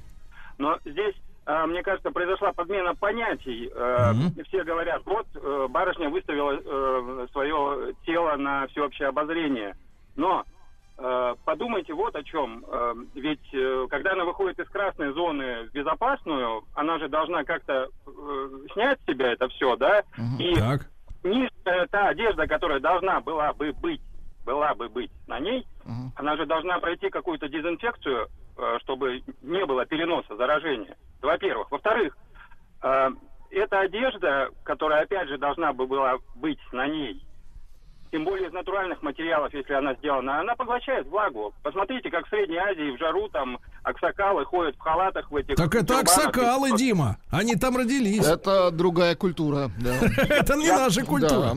Аксакалы это хорошие люди. Мы ничего против не имеем, но они с детства так привыкли. А тут человека засунули в полиэтилен на два месяца и по 6 часов в день. Так, хорошо, давайте еще успеем. Э. Ваше мнение поняли. А, Даниил из Питера, ему 35. Даниил, доброе утро. Да. Э, ребят, доброе утро. Да, ваша позиция, пожалуйста. Значит, моя, сначала хотел сказать спасибо вам большое, рад вас слушать каждое утро, поднимайте настроение. Значит, мое мнение, а, со стороны мужчины, да, я бы хотел, мне было приятно наблюдать а, такую барышню, ну, медсестру а, рядом с собой, но со стороны общественности я бы большую часть отдал, бы все-таки должен существовать такой некий этикет. Ну зачем он в этих условиях-то, в тяжелых? Ну, Ну, что значит тяжелых? а, всё ну тут там таких вот. Ты был Да. когда-нибудь в полиэтилене? Да, я, я, я Нет, иногда ну, погоди, погоди, давайте не полиэтилен, давайте, давайте э, просто в противогазе хотя бы полчаса. 8 А, часов я, в я день. был в противогазе, я был в полиэтилене, не в полиэтилене, а в эм, комбинезоне Ну, маляра. Вот, в нем потеешь, работаешь, красишься, малялишь а, 3-4 часа. не, А, в маляра что- давать, товарищи, он все-таки дышит, а здесь нет. Ты нас Не, проведешь, не проведешь нас, гад. Нет, не нет, нет. Так, понятно, все хорошо. Вот видишь, за этику некую. Да. Этика против, а, против, так сказать, э, реальной жизни. Да, давайте посмотрим. Давайте Сашу из А- Астрахани послушаем. Александр, доброе утро. Ваше мнение, пожалуйста. Э, здра- Здравствуйте. Я хочу сказать, что вот тенденция у нас в обществе к тому, что вот это ха- ханжество, оно свою голову опять поднимает. Вы понимаете, вот я врач, мне 50 с лишним лет. С Меня в прошлом году летом требовали, чтобы Астрахань, это значит жара, это температура воздуха 50. выше, чем температура Ага, тела. совершенно То есть точно. 40 градусов в тени выше, чем температура тела. С меня требовали, чтобы я не ходил в шортах, и чтобы я ходил в закрытой обуви, не в сандалях, значит, чтобы это были носки и туфли. А Вот, кондиционер-то у вас э, в кабинете работе. есть, Саша? Кондиционер-то А, есть? Кондиционер есть? Кондиционер у меня, я работаю на двух работах, на одной есть, на другой нет. Ага. Вот. Но начальство требовало, чтобы никаких шорт и никаких сандалий. Вы А зачем? Они, Вот. вы А вы ставили понимаю, вопрос, это зачем? просто- это иррациональное стремление вот просто все зажать. Э, Это такие, как бы, вот, понимаете, маячки несвободы. Вот. Мгм. Хорошо, хорошо. И так не дают сандалеты надевать. Да, странно. Странно. Хотя бы можно было сандалеты и с носками. Э, Сейчас мода позволяет, да? Давайте Валерия из Петербурга. Валер, доброе утро. Здравствуйте, ребятки. Да, Да, пожалуйста, Как ваша говорится, позиция. мне- Мнения сходятся с вашим. Сто процентов только за. Главное, профессионализм. Самое главное. А то, что красивое дело показать там где-то изнутри, там еле видно. Я три раза вчера лазил, смотрел, думаю, какая молодец. И старичок тут Молодец. И старичку Три лучше раза стало, лазил. да. Хорошо, Валера. Слушайте, ну вот смотрите, да, да, смотрите, на тему, на тему этики, да, на тему этики. Например, например, ну, я знаю, мы сейчас с вами смирились, и вот это вот смирение, оно показывает, что стандарты меняются. Например, давайте запретим людям на таких вот должностях, на обслуживание клиентов носить татуировки. Да, ну, например, ну, кто-то скажет, они, например, ассоциируются с, с зоной, да, ну, ну, ну, у нормальных людей, у старого поколения ассоциируются, да, потому что у нас никогда не, это, это была субкультура, да, ну, давайте так рассуждать, но ведь нет же, по профессионализму судят, а не потому, что он там себе изобразил, а может быть и по малолетству, по молодости, да, по глупости, М, вот, а теперь вот, извините меня, на переднем крае фронта, вот, вот давайте этику вводить, этику костюма, вот я бы сказал, не просто этика, это же это ж не медицинская этика, не человеческая, а просто формализм. Вот, вот формализм, самый настоящий. Давайте э, Максима из Москвы послушаем, ему 40. Максим, доброе утро. Да. Доброе утро, ребят. Пожалуйста, Э, ваше я- ну, мнение. Мнение, значит, э, в целом, если брать здравоохранение, то оно, конечно, у нас порочно. И, а медсестра, даже несмотря на то, что она в прозрачности и является объектом вожделения в мужской части э, населения, Так. она все равно даже на эту прозрачность, несмотря, остается Так. объектом э, чего-то светлого, чистого. Да такого давайте называть вещи своими, Поэтому- своими именами. Ангел э, и пришел, правильно? Ангел. Я вот я не, не сколько даже да. без всякой шутки говорю, потому что человек рискует своей жизнью. На минуточку, да. Я, я, я готов встать на колени перед медиками, которые не, не подписывают заявление об увольнении. Говорят, нет, мы, мы, мы боимся, мы не пойдем, мы будем это самое дома сидеть, а вот э, мы не хотим. Они на переднем краю, они рискуют жизнью, реально. Реально, что вы к ним прили, прилипли, упыри? Итоги Значит, голосования 90, судей, да. 93 целых 18 сотых э, за девушку. 93 процента. Вот это голос общественности, вот это уже цифры.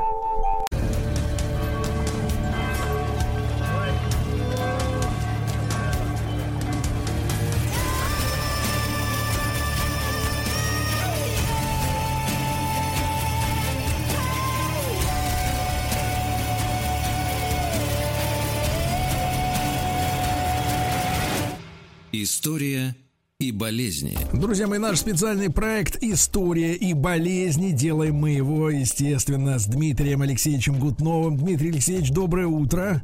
Доброе утро. Да, Сергей. кандидат, кандидат исторических наук, профессор Московского Какой государственного...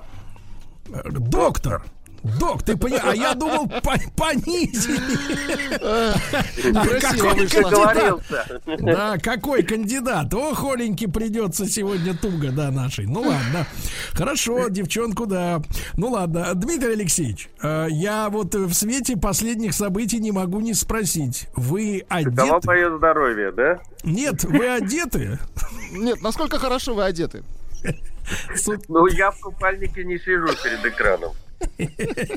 Хорошо, хорошо, потому что связи видео у нас нет, я на вашей совести ставит. да.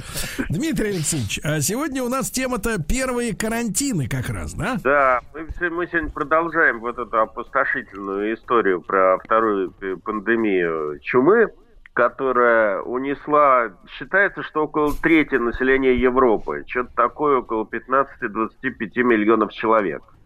А, Считается, что Англия, например, потеряла 50% населения. Такие большие города, как Париж и Венеция, э, чуть ли не до трех четвертей. Я, конечно, не могу судить, э, не знаю. А вот что касается наших из всех историй, вот я рассказывал, что э, в России эта эпидемия ударила прежде всего по Пскову, а потом прошлась по Смоленским землям. Так вот, по нашим э, летописям, после ее ухода в живых осталось всего 8 смолян. Понимаете? Восемь. Вот. Э, Значит, э, э, в общем, как бы это было действительно очень опустошительное дело, и э, довольно быстро, причем на окраинах Венецианской республики, надо иметь в виду, что Италия тогда не была единой, как сейчас, а была разделена на разные там государства, и одно из, э, одним из таких больших довольно государств до 18 века была Венецианская республика.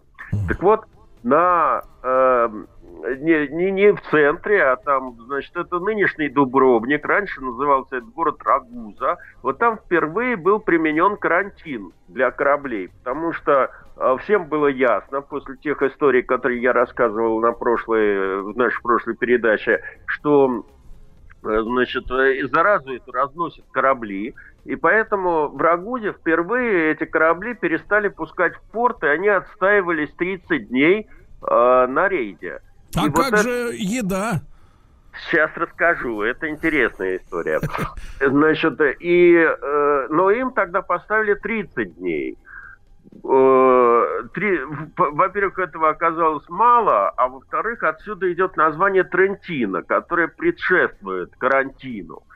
А карантин, э, название карантин, его само употребление отсылает нас к итальянскому языку, то есть квантра джорно, джо- джорни, это 40 дней. Э, И вот оно впервые было использовано для уже в Венеции, для подобной же э, манипуляции. А, Значит, э, к- корабли должны были стоять, вставать на якорь на некотором отдалении от берега, и перед тем, как они смогут войти в порт, а моряки, так сказать, э, сойти на берег, они должны были отстаиваться вот эти вот 40 дней. А Поначалу э, карантины были введены для кораблей, прибывающих из Крыма, потом они были распространены на Египет, Константинополь, и потом все, так сказать, вообще прибывающие сюда. Э, Интересно, что в обосновании этого карантина приводились не медицинские меры, чтобы, в принципе, ожидаемо было бы, а чисто теологические. Э, Потому что именно столько времени Христос и Моисей провели в уединении в пустыне. Ну да ладно. А, изоляция, вот эта вот, о которой вы мне задавали вопрос, на практике тоже была довольно условной. А, в основном страдали моряки, у которых не было денег. А, Потому что, ну, общепринятая практика предполагала, что жалование им выплачивалось после того, как э, груз доставлен заказчику. А, Значит, соответственно, моряки на безденежье сидели на кораблях, а те, кто были побогаче, то есть э, командование корабля или купцы, которые в долг. сопровождали груз, откупались, да, и просто уезжали на берег, ну, может быть, не в Венецию, а куда-нибудь другое место, и возвращались на корабль только когда после 40-дневного срока. А, Соответственно, значит, те, кто находились на корабле, жрали солонину и вообще, так сказать, э, ну, представьте себе, да, большой город, Венеция, там, э, он, он выглядел тогда гораздо более шумным, привлекательным, это был центр действительно мировой торговли, а они тут сидят на кораблях. Поэтому, э, в общем, пребывание вот в этой ситуации было, конечно, ниже среднего, и м, как в человеческом, так и в эпидемиологическом смысле, добавлю к этому. И все, кто оказывался в такой ситуации, стремились правдами и неправдами, значит, из этого заточения сбежать. Кто вплавь, кто еще как и тому подобное. В общем, стало понятно, что просто так насильственно удерживать этих самых моряков на кораблях, э, ну, в общем, дело затратное. Поэтому э, сеньория э, венецианская, чтобы исключить побеги с потенциально чумных судов, э, разрешила морякам коротать 40-дневный срок на маленьком островке, который и сейчас существует в Венецианской лагуне. Называется этот остров Павелья. Э, кстати говоря, недалеко от, э, по-моему, там, где Лидо, вот это, где проводятся эти все сейчас нынешние кинофестивали. А, Ясно, что этот клочок суши, куда, в общем, как бы сходило на берег большое количество этих матросов, вскоре превратилось в самое злачное место в Венеции. Команд разных кораблей там, значит, э, устраивали драки, упивались вином, ромом, куда им доставляли, значит, э, орали песни, э, ну, там, калечили друг друга. Вообще, в общем, весело проводили эти 40 дней. А в скорости там, естественно, появились женщины легкого поведения. Это оттуда же А. венецианский фестиваль, понимаешь, получился. Карнавал, карнавал. Это, это говорю не я, это говорите вы. Значит, э, я оставляю слушателям право самим домысливать эту историю. Я бы только хотел сказать, особенно тем, кто быв- бывал когда-то в Венеции, что как крупный торговый центр и порт, сейчас это город-музей под открытым небом, а тогда это все-таки был порт.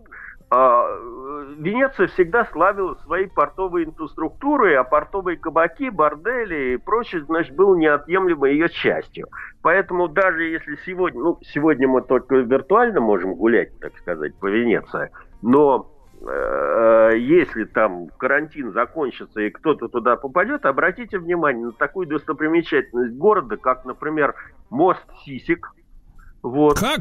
Э, мост Сисик. Понт это, это, погодите, э, профессор, э, доктор исторических наук, это итальянское слово, я, я понимаю, да? Я не веду. Это чистая правда. Это, это музейное достопри... это, это как бы достопримечательность туристическая. Да. Давайте, вот. давайте, Дмитрий Алексеевич, мы все-таки, я понимаю, мы немножко, так сказать, вот сейчас экзальтированы, да, но давайте вот да. мост груди. Грудомост. Так, я понимаю, что вас не отпускает это, как ее медсестра, которая пришла в бикини на рабочий Не только нас не отпускает. Разрешите, разрешите мне продолжить историческую часть моего повествования. Сегодня она тоже будет довольно любопытна. Так, так вот, Почему назван этот мост таким образом? Потому что с официального разрешения властей в XIV веке проститутки там разгуливали топлес, чтобы, так да. сказать, ловить этих самых морских волков на живца. Да, да что, Значит, же вы, что же вы говорите-то такое? Да, так вот, я не буду переводить с итальянского языка многочисленные названия близлежащих кабаков потому что у нас есть запрет на матерные, так сказать, высказывания в эфире. Можете почитать у меня в Яндекс.Дзене это все. Так вот, значит, офи официальная, так сказать, статистика вот этих женщин легкого поведения в XIV веке в Венеции насчитывала, они реестр ввели, 11 тысяч легализованных проституток, которые еще и пополняли венецианскую казну налогами. И вот с введением этих самых карантинных мер, естественно, что основными потребителями этих женских лад были матросы, э, прибывавшие с кораблей, истосковавшиеся. Вот. Э, так вот, с введением этих карантинных мер весь этот хорошо отлаженный, приносящий большие доходы как э, венецианской казне, так и там местным сутенерам бизнес рухнул. И лишившись привычного заработка, и чтобы не умереть с голоду, все там или почти все эти жрицы любви рванули на повелье. Э, Дмитрий Алексеевич, не хочу уточнить по просьбе Владика. Ага. Он стесняется. Скажи, пожалуйста, сверху было топлес, а снизу как это все выглядело? Было прикрыто, наверное, да? Снизу все было прикрыто. Вообще это отдельно. Я, я не хочу сейчас отвлекаться. Там было очень весело. На самом деле этим проституткам, в отличие от праздничных матрон, например, разрешалось там ходить с открытыми плечами, входить в соборы. А все да остальные ладно? быть закрыты. Да. Там много интересных вещей, но, но факт тот, что венецианские власти зарабатывали на этом очень хорошие деньги. Вообще, в принципе, собирает Ужас налоги. Да. Сарамата. Вот. Значит, так вот, э, в итоге эти все люди, женщины рванули на Павелью, однако официально вход туда им был запрещен, и тогда это привело к расцвету другого бизнеса карантинного, уже со стороны гондольеров. Потому что за большие деньги они перевозили их туда, на этот самый остров Павелья. А, э, этим путанам деваться было некуда. В общем, вскоре продажная любовь в изоляции расцвела там пышным цветом. Ясное дело, что все это привело только к вспышке, э, дальнейшей вспышке чумы. Э, и несмотря на предпринятые меры, несмотря на появление карантина, то есть то, то что той меры борьбы с эпидемиями, которые вот мы сейчас с вами переживаем, значит, вот в этих всех антисанитарных условиях э, эпидемия все равно начала захватывать город. И число заболевших все время увеличивалось. И что-то надо было делать. И тогда венецианская сеньория издала срочный указ о вывозе всех больных, как с Павелья, так и в, с этого самого, из самой Венеции, близлежащих там районов, э, на островок Лазарета Векья. Э, значит, тоже другой остров Венецианской лагуне, и там в спешном порядке стали строить бараки для больных и умирающих так появился первый чумной лазарет. И, собственно говоря, название лазарет. В отличие от лепрозория, что мы с вами обсуждали в прошлый раз. Как бы. Вот. А, Значит, э, каждый день венецианцы, э, как вообще все там происходило? Э, Каждый день венецианцы выносили из домов тела умерших родственников и оставляли их за дверью. Прямо на улице покойников раздевали, и лекарь, одетый вот в этот вот самый чум- костюм чумного доктора, о котором я расскажу, видимо, в следующий раз, осматривал тело, удостоверялся в наличии, так сказать, симптомов, бубонов вот этих вот э, и чумных пятен.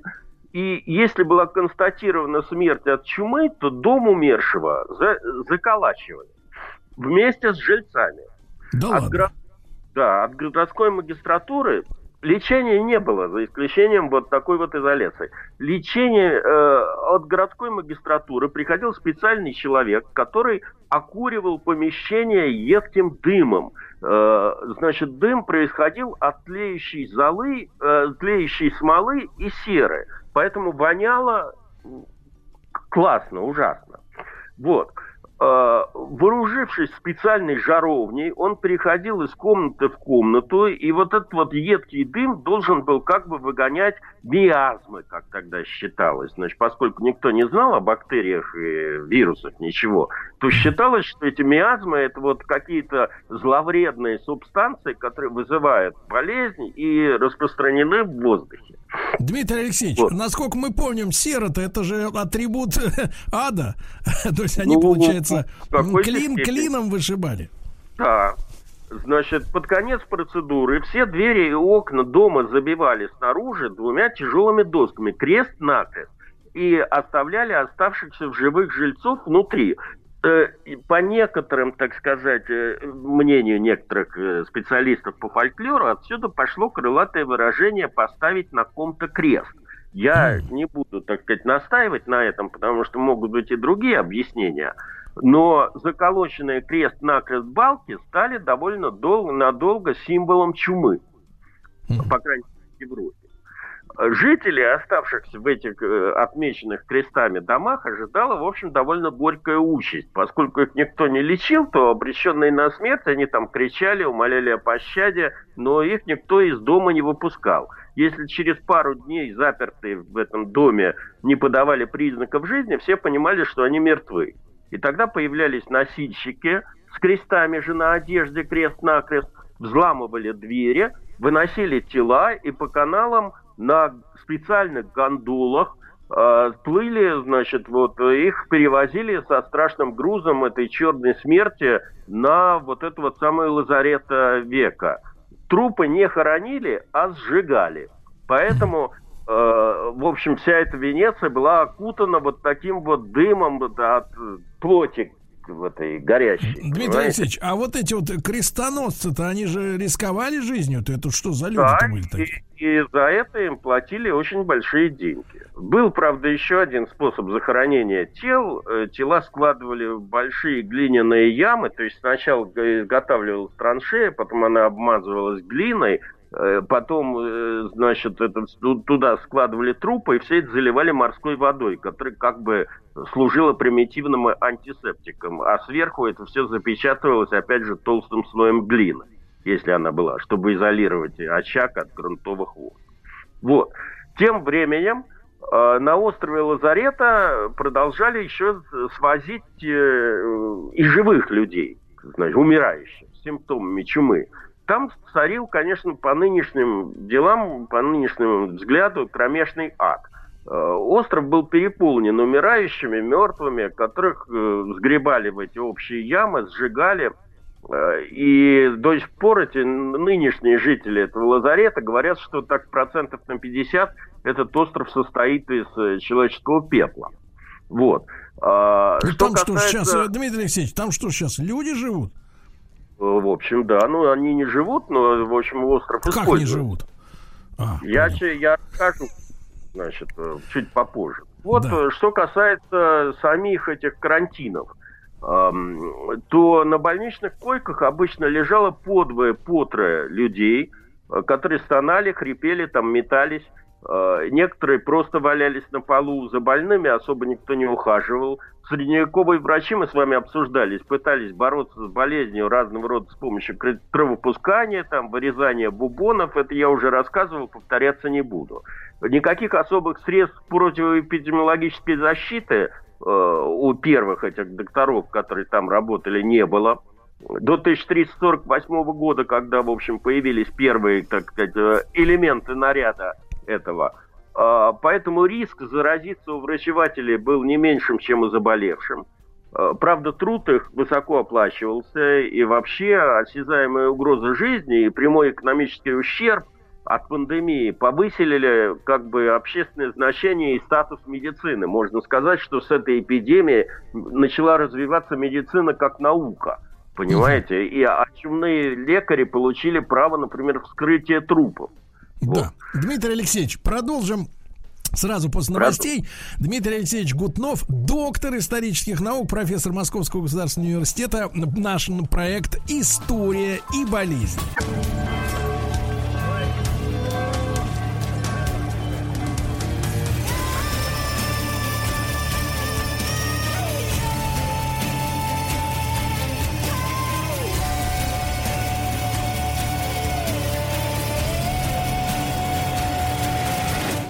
История и болезни.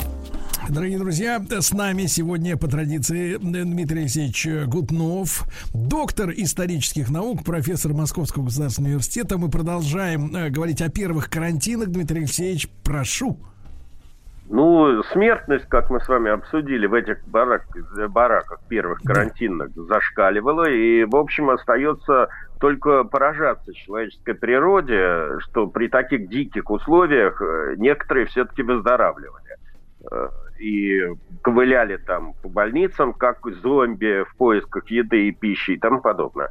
Вот этих выживших счастливчиков переводили на другой остров, потому что их боялись сразу вернуть обратно в Венецию. Этот остров назывался Лазаретто Нова. В переводе «новая больница». Значит, э, старая больница на лазарета века действовала без малого пять веков. Э, Венеция пережила 22, 22 эпидемии, по-моему, в общей сложности. И вот туда в основном сводили жертв этой эпидемии. И э, эта больница закрылась только в 1814 году. Там местные власти, я уж не помню кто, Эм, э, возвели укрепления с артиллерийской батареей, разместили там военный гарнизон, и, в общем, вот эти вот казармы э, до сих пор там остались. Сейчас э, уже ничего как бы от этого первого карантина там ничего не осталось. А, значит, а что касается этой самой Лазарета Нова, то она довольно долго еще существовала, там больница. Значит, э, э, ну и напоследок э, еще раз вернемся на остров Павелья. Я уже сказал, что здесь тоже довольно быстро воцарилась чума, и от былого, так сказать, веселья мало чего осталось. Тоже начали умирать люди, тоже стали зажигаться погребальные, так сказать, костры в последующие столетия именно э, Павелья наравне вот с этой самой лазарета века э, стал тем местом, куда во время эпидемии чумы э, свозили и сжигали трупы умерших. Местные утверждают, что, в общем, там остров, да, тоже во многом состоит из пепла человеческих тел. Но за этим э, клочком суши из-за этого закрепилась очень дурная слава. Утверждают, что души умерших там не могут упокоиться, слоняются по острову. Э, значит, кто-то видел там каких-то призраков. В общем, остров сейчас не обитаем. Э, э, более того, там э, до 1968 года находилась некая э, психиатрическая больница, которая тоже добавила толику ужасов к этому, к истории этого острова. Значит, э, вот э, эту как бы э, широко распространена легенда, что ее последний главный врач был садистом, проводил там какие-то эксперименты над пациентами без наркоза, сам сошел с ума, э, раскаялся, бросился вниз с колокольни, и даже там приводят какие-то по этому поводу свидетельства этих медперсонала, который там в 68 году был, Э, который дополняет это все какими-то ужасными, так сказать, рассказами. В общем, до сих пор этот остров манит к себе разного рода любителей пообщаться с потусторонними силами и изучать паранормальные явления. А с 2014 года Павелью даже э, арендует некий итальянский бизнесмен, сейчас я уже не помню, как его звали, Э, он хотел открыть на территории клиники ужасов спа-отель. Тоже хорошая идея, да? Вот. Э, но похоже, что репутация вот этого чумного острова и первого карантина, как зоны ужасов, оказалась сильнее планов ее монетизировать. До сих пор остров заброшен, хотя и выглядит, так сказать, довольно романтично, практически необитаем и по сей день он продолжает обрастать все новыми ужасами и все новыми, так сказать, легендами. И там туда все время высаживаются какие-то любители там пообщаться с э, призраками. Дмитрий Алексеевич, вот. но вы, вы не высаживались? Нет, я не высаживался. Я только, я был благодарным слушателем. Мне там рассказывали историки все эти байки. А, а, а очевидцев, очевидцев-то видели? Нет, очевидцев не видел. Все это было за бутылкой вина, поэтому как бы все это шло очень хорошо, все эти рассказы. Нет, нет, то, что, то, что идет хорошо, это без сомнений. Да. Да. Вот. Э, ну и напоследок у меня там остается еще минут 10. Я могу чуть-чуть вам рассказать э, об э, том, что от, об этих самых чумных врачах, которые так, угу. тогда же впервые появились. Вообще говоря, Э, чумные доктора считается, что они возникли в 1348 году, когда папа Климент XVII пригласил нескольких врачей для лечения жителей Авиньона. Э, естественно, не бескорыстно.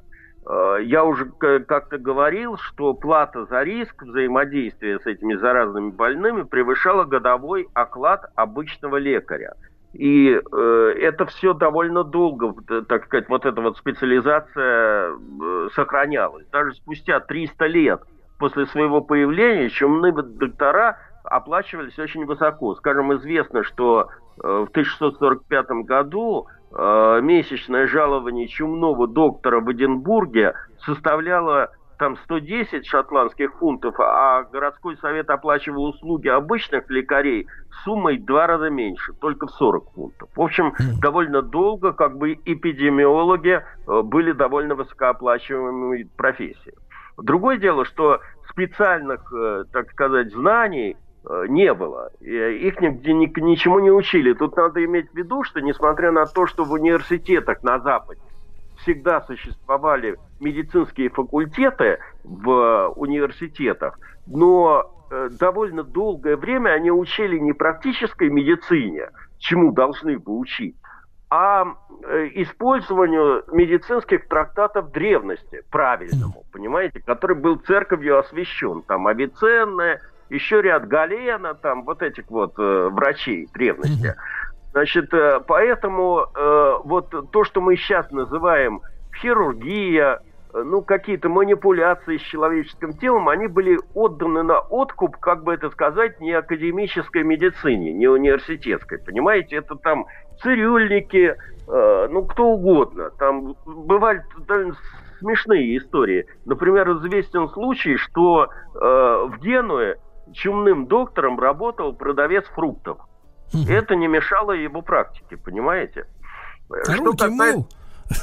Да, вот примерно из этой области. Что касается э, арсеналов средств борьбы с инфекцией, э, он тоже был довольно примитивным.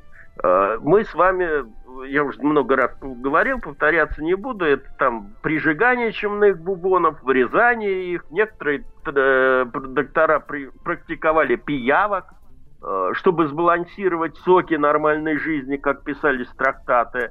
Но самым красноречивым, конечно, было поучения ныне легендарного и очень почитаемого нами э, прорицателя Нострадамуса. Он жил на сколько там, на 200 лет позже того, что я рассказываю, в 16 веке, но одно время пробовал себя на ниве чумного доктора и даже написал трактат на Да. эту тему.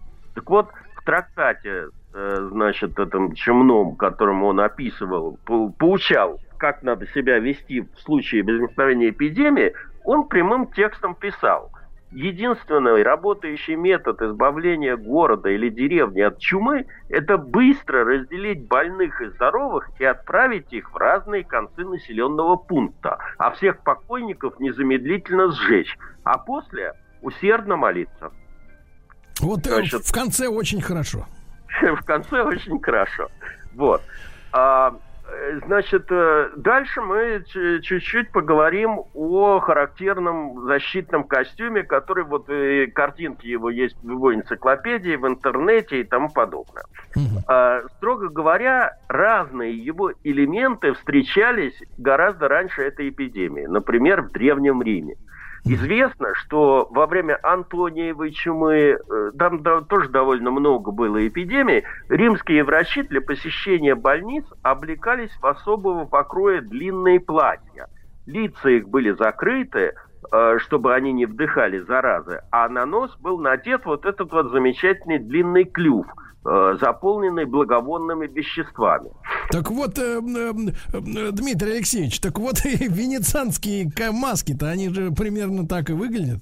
С Да, носами. вы, как, вы предвосхищаете мой рассказ дальнейший, потому Так, что так, на так. самом деле э, вот этот вид этого врача, униформу, которую я еще должен вам рассказать, видимо, не успею, э, он настолько стал обыденным в этой самой жизни повседневной, что он стал действительно, как вы правильно говорите, прообразом вот этого вот венецианского персонажа. Э, Значит, э, персонажа комедии масок. Вот. Теперь, э, ну, э, То есть он дышал, он дышал через всякие мази, да? Да, в руках, облаченных в перчатки, эти люди держали длинную палку, которую указывали, чем больной должен пользоваться, что принимать. Считалось, что в таком наряде они ограждали себя от заразы и э, могли, так сказать, не подвергая себя опасности, оказывать какую-то помощь больным. Но, правда, уже в Древнем Риме, как утверждают, значит, там эти все римские историки, такой образ врачей был настолько страшен, что многие при виде его на улице обращались в бегство. И вот многие элементы вот этого вот противочумного античного наряда были скопированы в средние века. Да, Тут друзья надо мои, наш, наш специальный проект «История и болезнь».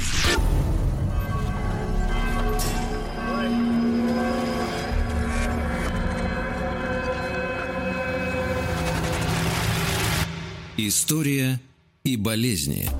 Друзья мои, э, Дмитрий Алексеевич Гутнов с нами, доктор исторических наук, профессор Московского государственного университета. Но Дмитрий Алексеевич э, залез, посмотрел на фотографии э, противочумного венецианского костюма. В принципе, Да. выглядит жутко по-прежнему. Да, жутко, да. Но вот вы имеете в виду, что в своем оконченном виде он появился только в 1619 году, когда вот этот вот появилась длиннополая шляпа, вот маска, вот этот длинный плащ, вот это вот вся эта ужасное, так сказать, облачение, палочки в руках, которые были, можно сказать, первыми манипуляторами, чтобы не дотрагиваться до больного. Понимаете? Вот. Ну Э, трость массивная обязательно, причем довольно любопытно, она не имела э, этих самых ярко выраженных медицинских, так сказать, целей, э, предназначений, потому что в большей степени она использовалась эскулапом для переворачивания трупов и, или обороны от родственников э, этого умершего от чумы, потому что зачастую э, этому врачу отдавали последнее, чтобы спасти близкого человека, а потом выяснялось, что все эти траты как бы были напрасными, человек умер, и, естественно, все зло вымещалось на враче. Вот. Значит, э, там много интересных элементов, которые, в общем, не, не, э, до сих пор э, трудно истолковываются. Например, почему эти линзы, которые были сделаны в маске врача, были красного цвета, то есть из красного стекла.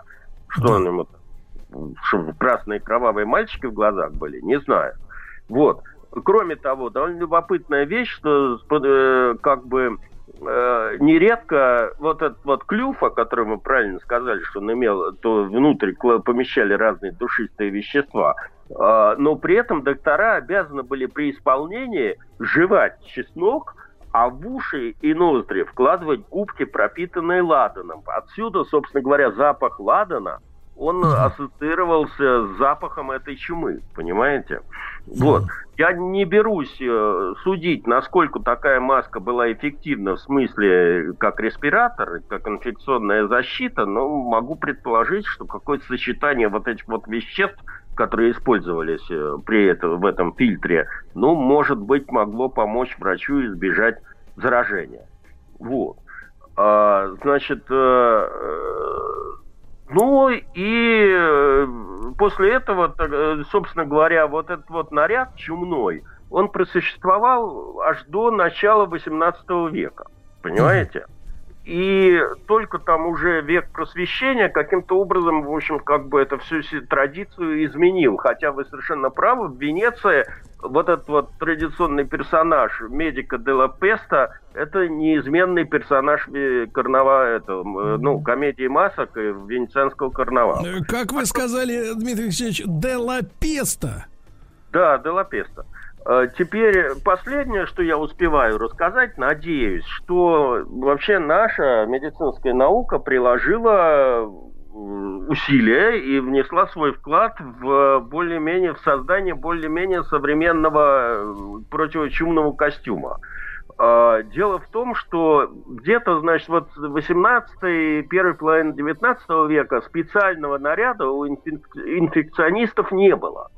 Значит, и только в 1878 году, после какой-то очередной вспышки э, чумы на юге России, русским патофизиологом э, Пашутиным был предложен комплект специальной одежды, которая была призвана уберечь медика, работающего в зоне эпидемиологического риска. Он состоял из комбинезона, капюшона, халата, и был снабжен повязкой для фильтрации воздуха. В общем, это был уже почти э, современный комплект э, противоч... противочумного, противоэпидемиологического костюма, который ныне используется в медицине. В начале 20 века он был дополнен перчатками резиновыми, сапогами и в связи с развитием средств фильтрации воздуха не, не из-за медицины, а в большей степени из-за того, что как бы промышленная химия стала развиваться, по получил, появился более совершенный респиратор. Ну, предтеча противогазу. И поскольку впервые весь этот набор противочумных средств был использован в борьбе с, третьей, с третьей эпидемией чумы, это 1894, по-моему, 98 год, то изначально он стал именоваться противочумным костюмом. И кажется, это название до сих пор в ходу у производителей средств противоэпидемиологической защиты. По крайней мере, э, вот когда в 1909 году была образована наша противочумная лаборатория, первая в порте Александр, Александр в Кронштадте, даже фотографии есть, то все вот эти вот сотрудники облачены вот в подобные костюмы.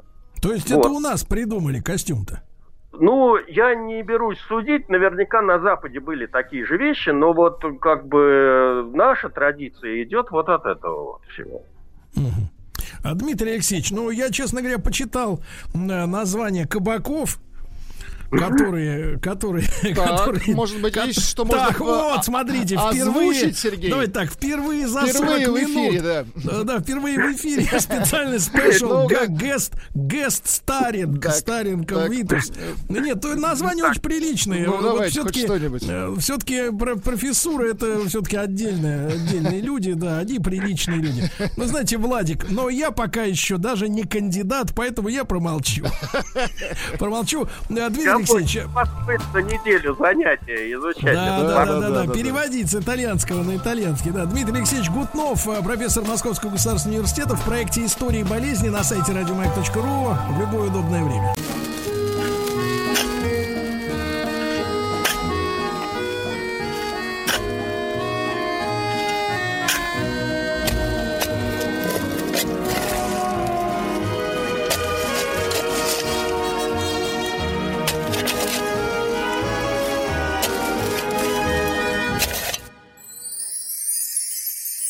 Докопались. Друзья мои, наш, э, наш проект «Докопались» обо всем том, что можно достать из-под земли, да. И мы э, сегодня рады приветствовать Александра Александровича Громова. Сан Саныч, доброе утро. Доброе Да. утро, Сергей. Доброе утро, Да, радиослушатели, да, уважаемые. Доброе утро, да, доктор истории, э, доктор, ти- простите, истории, технических, конечно, технических наук, э, профессор Мессис и с Александром Александровичем мы сегодня поговорим об углероде. Э, Сан Саныч, ну вот мы о многих вещах с вами говорили, да, и как-то все это зрительно представляется, а когда произносишь слово углерод, ну, как-то как-то впадаешь в некоторые, так сказать, э, ну, не в прострацию, но, э, как так сказать, о чем идет речь, собственно говоря, Сан Саныч? Да, на самом деле углерод представить, наверное, проще всего. Это он имеет несколько аллотропных модификаций. Самое известное это алмаз и графит. А, вот оно что. Вот оно Да. что. А с углем связано? Конечно, уголь это тоже э, почти, практически чистый углерод. Ну там, скажем, коксующиеся угли 97%, а вот бурые угли там 50% углерода, а остальное зола. Мгм. А, м, Сан Саныч, ну тогда нужно... э, Смотрите, у нас тема-то совпадает, в принципе, это хорошо. Мы, значит, в ритме со Вселенной живем. А Совпадает э, с э, новостями, потому что как раз вот на этой неделе пришли известия, как женщина, работавшая в Алросе, вынесла в своих трусиках, ну, обычно хотелось бы сказать, вынесла все, вот, но здесь нет, всего до 300 миллионов э, рублей, Я значит, алмазов. вынесла. Да, алмазов вынесла. Ну, много лет она несла, поэтому так как накопилось за эти, ну, вот как круглая сумма, видимо, на, натикала, так и взяли за жабры. Вот, а, Александр Александрович, а, вот алмазы-то, они, конечно, нам очень, как говорится, интересны. Вот, а, исторически, с каких времен-то, значит, вот а, стали этим именно алмазом интересоваться люди? Э, с древнейших времен, еще там с египетских и персидских времен. Вот вы знаете, у нас в Грановитой палате находится один из самых знаменитых э, громадных алмазов, ну как громадных, несколько сантиметров он там размером, называется шах. И э, на нем есть персидские надписи, которые вот очень древняя цивилизация оставила еще, которая там, то есть добывали алмазы с глубокой древности. Вот э, они почему-то только попадали не совсем в хорошие руки, но добыча известна, так сказать, уже Так, э, много э, тысяч лет. Александр Александрович, э, вот вы говорите, процарапали, да? А добывали с целью вот именно получить сверхтвердое, так сказать, вещество, да? Или сверхдорогое для украшений? Нет, конечно, Сергей, раньше алмазы использовались только для украшений. Их э, вот это особый блеск, знаете, там вот они преломляют цвет э, очень красиво, и поэтому э, использовали в коронах, там, в драгоценностях для царей, для вельможных особ. Э, И, э, Сан Саныч, а как же его э, э, обрабатывали, если он сам самый твердый? Вот тут как бы возникает вопрос из серии, почему клей внутри тюбика не сохнет? Как бы, так сказать, да, с- Парадокс. Да, с, чело- с общечеловеческой точки зрения, как бы, с- ну, с точки зрения совести вообще, вот как бы этот вопрос возникает, да? Да, Как вы знаете, так? обрабатывать тяжело. Конечно, он действительно самый твердый материал, но мягкие материалы могут твердые обрабатывать, просто нужно времени очень много. Можно и песочком тереть и пытаться отшлифовать, но просто для того, чтобы отшлифовать, скажем, э, нож там, да, заточить, вам нужно одна минута, а для того, чтобы алмаз самый твердый, десятка по шкале Мооса, а, то нужно много времени потратить. Ну, полировали и в древности алмазы тоже. Песком чем? Те- Тем, что было под руками. Под рукой только рука иногда, да, как говорится. Александр Александрович, а э, вот, э, так сказать, что находится, вот почему же он такой прозрачный? Вот мы когда да, уголь-то берем в руки, да, он вот ни, ни разу не прозрачный. Хоть ты на солнце через него смотри, черный как дней, как черт. Ну вот, а этот, соответственно, наоборот, кристально, как говорится, что ж с ним там под землей такое происходило, что он бедный так из черного-то обелился? Да, э, это свойство, вот эта прозрачность и преломление света обусловлено тем, что кристаллы алмаза сжаты, при, они получены при огромных давлениях. Сотни гигапаскалей. Вот есть такие кимберлитовые трубки, где так. алмазы-то добывают. У нас в Якутии как раз вот женщина, которая там, видимо, э, работала на этих месторождениях. Да подозреваю, что не там. Так, ну ладно. Да, э, ну, Алроса у него в Якутии в основном. Да, да, да месторождения. Так вот, кимберлитовые трубки, э, они э, формируют алмазы при сверхвысоких давлениях. А откуда поэтому... же они там эти давления берутся-то? Э, в толщах земных пород там же давление огромное. Мы не знаем, какое давление в центре Земли. Сейчас очень много появилось исследований, которые моделируют эти давления. Угу. А они вот из центра под огромным давлением выходили наружу, видимо. И там были вот эти куски углерода. Для нас, материаловедов, алмаз это просто углерод. И когда мы идем и видим украшения э, с бриллиантами, мы понимаем, что это то же самое, что и графит, в общем-то. Что то есть я, я так и представляю Сан Саныч, который идет с дамой, э, ничего личного, Сан Саныч, образ родился, мимо ювелирного магазина женщина говорит, ой, бриллианты, а вы такие, ничего страшного, это углерод. И идем дальше идем дальше в продуктовый, да. Значит, Александр Александрович, а вот смотрите, на этой неделе тут уж тогда невозможно не сказать, да, вы говорите, что как бы вот эти вот, э, какие трубки-то, вы говорите, трубки? Кимберлитовые, кимберлитовые. Вот они, киберлитовые трубки, их как бы, они как лучи, как говорится, выдавливаются, да, из э, этой, как ее, из, из, э, ну, кто там сидит-то, ядра, ядра. Из вот. недр земли. Да, выдавливается, да, и внутри, соответственно, вот образуется под этим жутким давлением. Слушайте, а как вы относитесь, поскольку вы у нас специалист обо, обо, обо всем вот этом, то не могу не задать вопрос. Вот на этой неделе, значит, несколько сообщений пришло сразу про то, как ученые все никак не могут определиться, а, что там у нас внутри Земли. Одни говорят, там, говорят, ядро сидит, да? Ядро, а, которое крутится и крутится бешено, значит, быстрее, чем Земля крутится вокруг собственной оси, да? Вот оно что-то там крутится, центрифуга. Другие говорят, да нет, там внутри может быть вода. Вот, вода внутри земли, прямо вот внутри. Ужас какой-то. Вы вот к какой точки зрения склоняетесь? Что там у нас внутри-то? Теорий э, строения внутреннего Земли очень много. Была вот популярна одно время теория полой Земли, что там вообще пустота, пузырь. Но на самом деле там э, внутри, я только могу сказать одно, внутри нашей Земли находится мощный ядерный реактор, Ой. который подогревает все время изнутри э, ядро и за счет этого мы же видим, что из вулканов выходит, да, какие там а насколько, насколько, как говорится, вот этот подогрев, да, он э, э, важен для жизни на Земле, если мы, в принципе, со школы привыкли, что живем мы только благодаря солнечным лучам, которые несут энергию и свет. Нет, э, изнутри Земля тоже подогревается, это нельзя отрицать. Ведь мы знаем, что если э, проникнуть в, глу... ну, в метро, скажем, там постоянная всегда температура, а если мы в шахту еще глубже, а если mm. в жерло вулкана, там же очень горячо. Нет, Поэтому ну вот, и вот снизу вы, тоже мы под... Сан Саныч, да. но вы должны понимать, что народ находится в заблуждении. Когда я спрашивал, почему в метро нет, это я маленьким ребенком еще был, смышленым. Когда я спрашивал, почему в метро нет батарей, ну я же видел, что их там нет, правильно? А мне, значит, отвечали такие, а в, э, я жил в Питере в детстве, а в Питере глубокое метро, глубже, чем в Москве, да? Соответственно, ехать минуты три, наверное, по эскалатору, если не больше. И мне отвечали, а ты знаешь, Сережа, а потому что люди над надышали.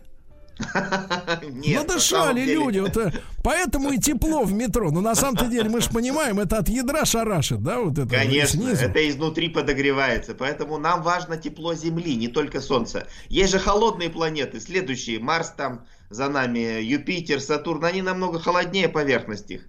Там уже все остыло, жить нельзя. Так, а вот что касается все-таки, Сан Саныч, а почему нет э, правдоподобного? Вот мы лезем зачем-то в космос, да, вот занимаемся какой-то, не знаю, дорогостоящей какой-то вот этой космической, ну я не нас имею в виду, человечество имею в виду. Вот так, человечество, да. А вот сами не знаем еще, что у нас там, как говорится, под ногами в буквальном смысле. Э, как бы нам вот экспедицию-то не снарядить туда вни- вниз, а? В центр Земли, боюсь, что пока невозможно. Мы не просветить не можем, у нас нет инструментов. Копать можем, ну сколько, 5 километров только, и все, и глубже Погодите, уже... а почему, а почему нам не удается просветить вниз? У нас же есть мощный рентген. Э, Такую огромную толщину никогда в жизни не просветишь. Ведь диаметр Земли составляет там что-то 6 тысяч, по-моему, километров. э, Так. И 30 тысяч в э, экватор. Поэтому А такую откуда тогда- огромную толщу. Э, Сан Саныч, ну тогда беру, хватаю за язык всех этих вот ученых. И откуда, если они говорят, не, не- мы не знаем, откуда тогда все эти версии про ядро, э, в- про то, что она крутится быстрее, чем сама Земля. Вот откуда тогда берутся вот эти все фэнтези-то? Это по косвенным признакам. Есть там определенные теории, но на самом деле, конечно, я думаю, Туфта. что классическая теория самая правильная, что там у нас магма, горячее ядро и так далее. То есть там как желток такой, да, вот э, кипящий. Да, гори, все вглубь все горячее и горячее, вот что-то производит тепло. Но вот что является генератором тепла, не совсем понятно. То И, соответственно, соответственно, Сан Саныч, соответственно, мы не понимаем, какой там, говорится, как говорится, запас этого тепла, правильно? Ну, надеюсь, что на нашу жизнь хватит, Сергей. Ну, мы должны думать о внуках. Хорошо, Это, Да, знаете, Сан Саныч. известный анекдот, что мне Так. один друг сказал, что солнце остынет через 40 миллиардов лет, а он заплакал, говорит, а я думал, что через 4 миллиарда, ну там, то есть еще, Это еще долго будет. это. Трезвый был, друг-то. Если плакал о таком. Да, Смотри, да, как да, сегодняшнего мужчину можно легко вот ранить, да? Правда. Солнце Значит, остынет, да, и все. Да-да. Сан Саныч Громов, доктор технических наук, профессор МИСИ с нами. Мы говорим об углероде, и вот в частности графитовые, да, эти вот, э, так сказать, э, образцы. Значит, товарищи, по- подытоживая происхождение алмазов, значит, э, под нами, я сейчас хочу, значит, Владик, хватит эту разу- разухабистую пеншестраду, давай Так, тревожную так, музыку. Давайте. Под нами, значит, на глубине сколько? Если 6 тысяч диаметров, то диаметр, то на глубине, наверное, где-то тысячи три километров как минимум, да? Значит, Да, две. да, есть алмаз, много алмаза. Нет, нет, алмазов много, но под ним какая-то адская, значит, топка. Жижа. Да, которая, значит, давит со страшной нечеловеческой силой вокруг себя Так. и выдавливает в киберлитовых, кимберлитовых, как там это? Да, Кимберлитова. Кимберлитовых трубках выдавливает все, что может выдавить, и в том числе оттуда алмазы выдавливаются, да? Вот, кстати, э, Сан Саныч, а вот по физическим свойствам алмаз, он у нас как, например, в смысле электропроводности или прочие дела? Для чего сгодится? Да. Да, у него теплопроводность очень хорошая. Электропроводность, он, по-моему, диэлектрик. Но используют сейчас в основном для э, полировки. То есть им режут алмазные резаки, если в технике говорить, алмазные порошки для шлифовки. Поэтому и используют свойство вот это сверхтвердости. Он десятка по шкале Маоса, по шкале твердости Маоса. А ну, сколько остальные всего-то там все э, мягче. в шкале? Максимум какой? Да, сколько всего? А, 10 есть А, то максимум, есть да? больше ни- никак, понятно. Нет, алмаз самый твердый. Вот, Александр Александрович, я бывал на, на, значит, нефтедобывающей платформе в океане.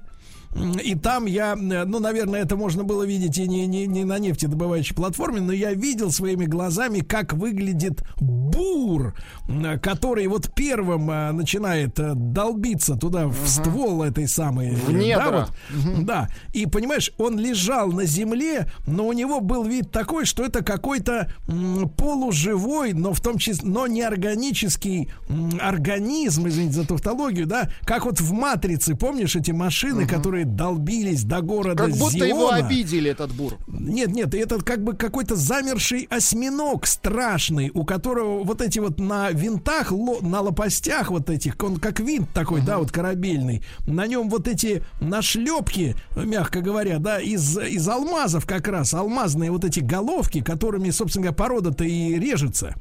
Вот, и Да, они все, все источены, все источены, и я так подумал, что вот э, когда говорят там про себестоимость нефтедобычи, да, а ведь э, э, речь-то, знаешь, некоторые думают, ну, мы сейчас вот возьмем нефть и продадим. Так ты сначала до нее добурись. Если эта головка стачивается, я не знаю, за сколько там, ну, в зависимости от плотности породы, понятное дело, да, но одна такая вот эта голова, она ж стоит, наверное, немеренных денег. Там алмазов одних. Сколько, а?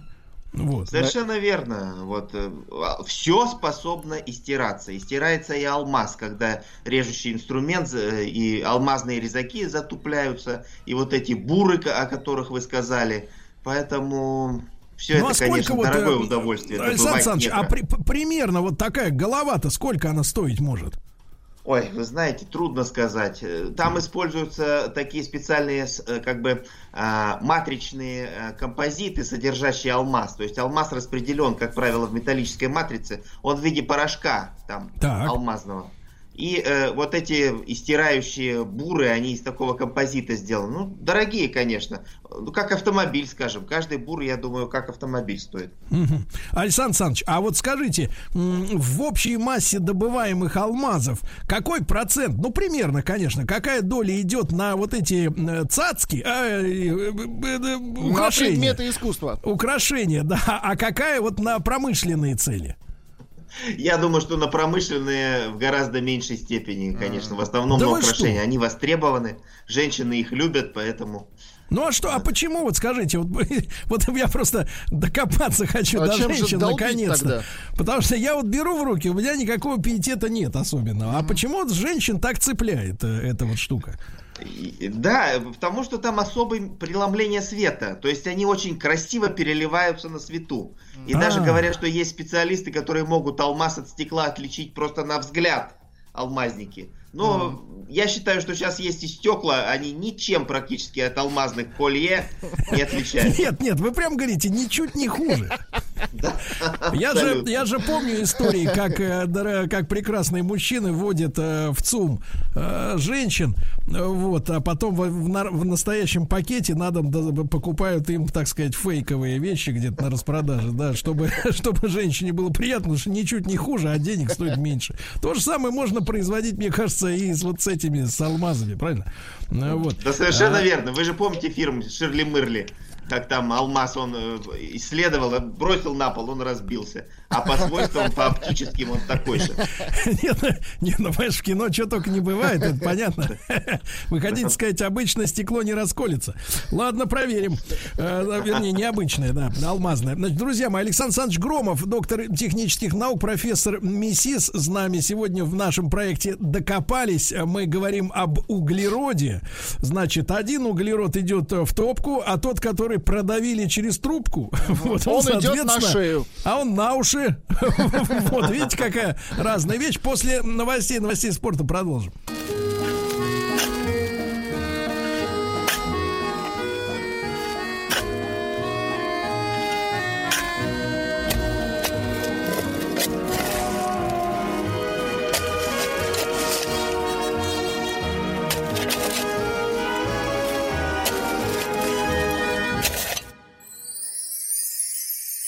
Докопались. Докопались. Наш специальный проект, посвященный всему, до чего может добраться современный геолог. И главный наш докладчик Александр Александрович Громов, доктор технических наук, профессор МИСИС. Мы сегодня говорим об углероде. Но вот э, так прояснили обстановочку. Да, к сожалению, этот э, материал идет в большей степени для украшений. Да, но ничего, ничего. Значит, э, э, Александр Александрович, а вот по, по- графиту, да, графит, правильно я произношу? Не графен, Да, да. графит. Графен это другая модификация. Это плоский графит, как бы. А, Он открыт был недавно, в 2011 году Нобелевская премия за открытие графена получена русскими гейм и новоселов, которые, к сожалению, живут в Англии. Понимаю, понимаю. Ну, к сожалению, там жизнь заставит переберутся обратно. Значит, Сан Саныч, а вопрос с графитом. А Вот вы сказали, что алмаз десяточка, да, по шкале твердости, самый твердый. А графит в этом смысле чуть по послабже, как говорится. А графит пр- пр- практически самый мягкий, он единичка, и поэтому вот графиты пишет карандашом графитовым, мы пишем с вами, он легко очень оставляет следы на бумаге. Так это и есть графит. Это и есть графит, совершенно верно. Так, Александр Александрович, а его происхождение в таком случае, если алмазы выдавливали, уголь спокойно лежал, то этот как, откуда берется? А, Считается основная версия происхождения угля, то есть графита, это э, вот разложение остатков деревьев, там какой-то растительности, и э, за многие-многие миллионы лет она превращается вот в чистый такой углерод, в его модификации графит. А, Сан Саныч, вот опять же вспоминается история из детства, из школьного. Э, Помню, что в школе у нас были, так сказать, ну, мы сталкивались достаточно рано в детстве с э, дефицитом э, всякого разного рода.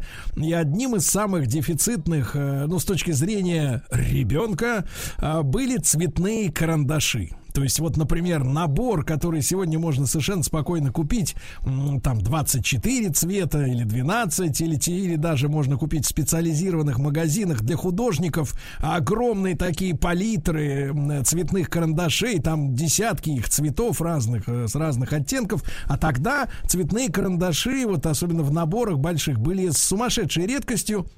И я как-то спросил учительницу, почему. А она сказала, знаешь, Сережа, графит, вот тогда я в первый раз услышал Так, так, это, так. это слово. Графит. Графит. он нужен очень-очень сильно, Сережа, в наших ракетах.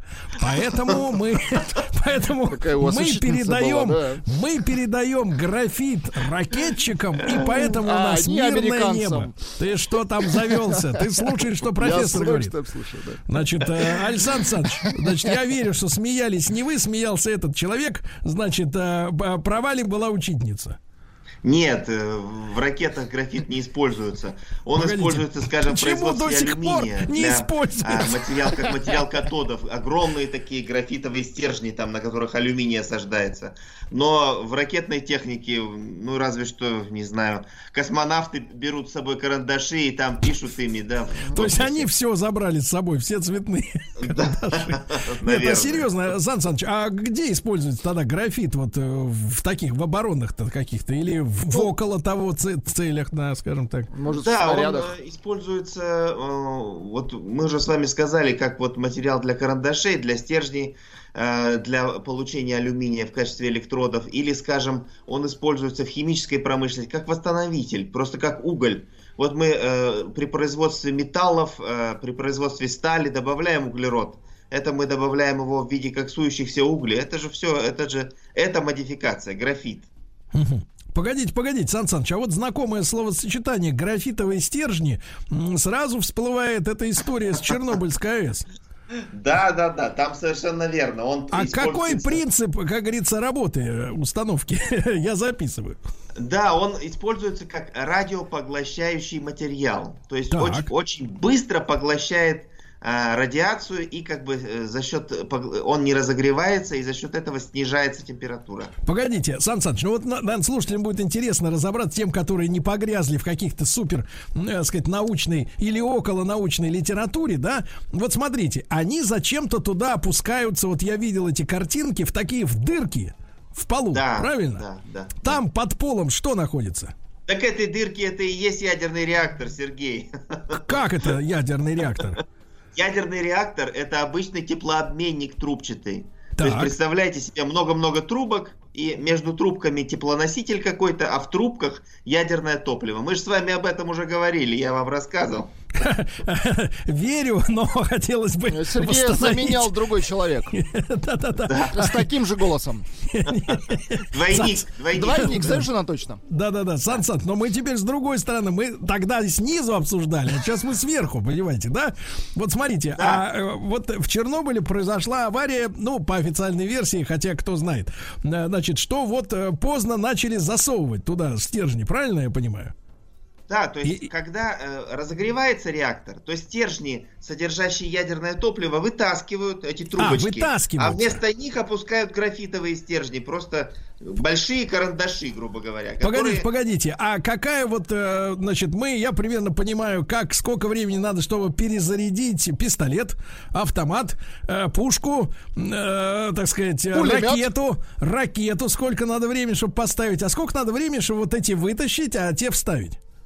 Да это медленно, Сергей. Если там же ядерная реакция, это не бомба ядерная, там медленные процессы, поэтому это Так. часами поднимают стерженек этот с графитом, э, с ядерным топливом Так. там на определенную высоту, потом полностью вытаскивают, полностью редко вытаскивают. Как правило, просто опускают на разные высоты и этим температуру реактора поддерживают. Погодите, ну вы же сказали, одни вытащили, а другие вставили. А говорите, теперь не, не достают полностью. Это ж как?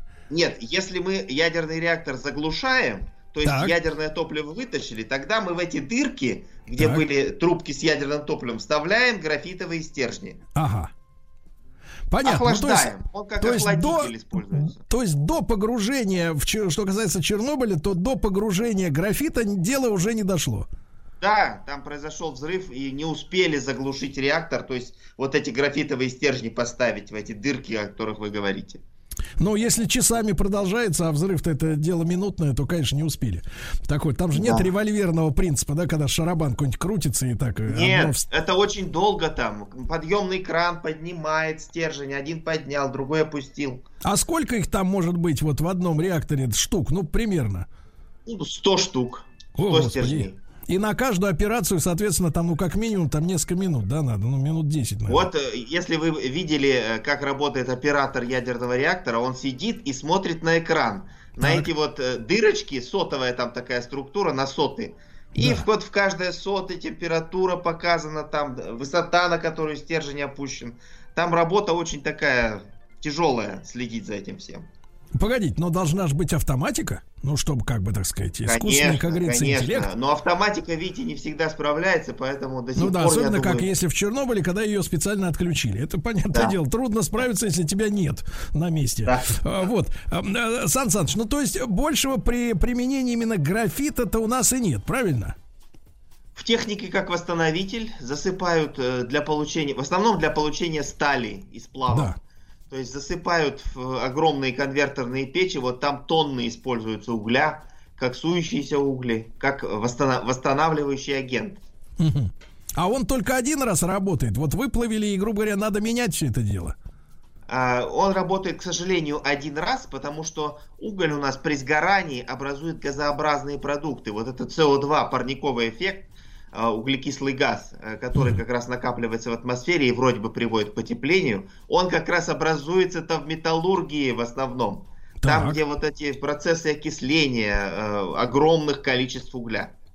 То есть, э, когда говорят, что от, ав- от автомобилей все, и от коров, это что же, э, э, вводят нас в заблуждение в какое-то. Ну, автомобили вносят определенную часть, но можно посчитать, это же подчиняется расчетам. А в основном, конечно, это вот такие тяжелые процессы металлургические и процессы энергетические, сжигания углей и э, процессы производства стали. Я тут видел схему, м, Сан Саныч, относительно использования угля. Вот несмотря на то, что в последние годы там, ну, постоянно идет разговор о ветри- ветряках, да, вот этих э, огромных, которые в Европе стоят, солнечные батареи, ну, там, где солнце светит, у нас-то вон который день уже э, облачно. Вот, ну, про всякую ядерную, в том числе энергетику. А я так понимаю, что до сих пор ведь э, большая часть энергии на Земле, если брать в целом, она же добывается при помощи угля, даже не газа.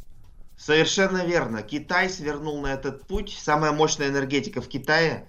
И у них сейчас угольная энергетика номер один. Они продолжают уголь добывать, сжигать.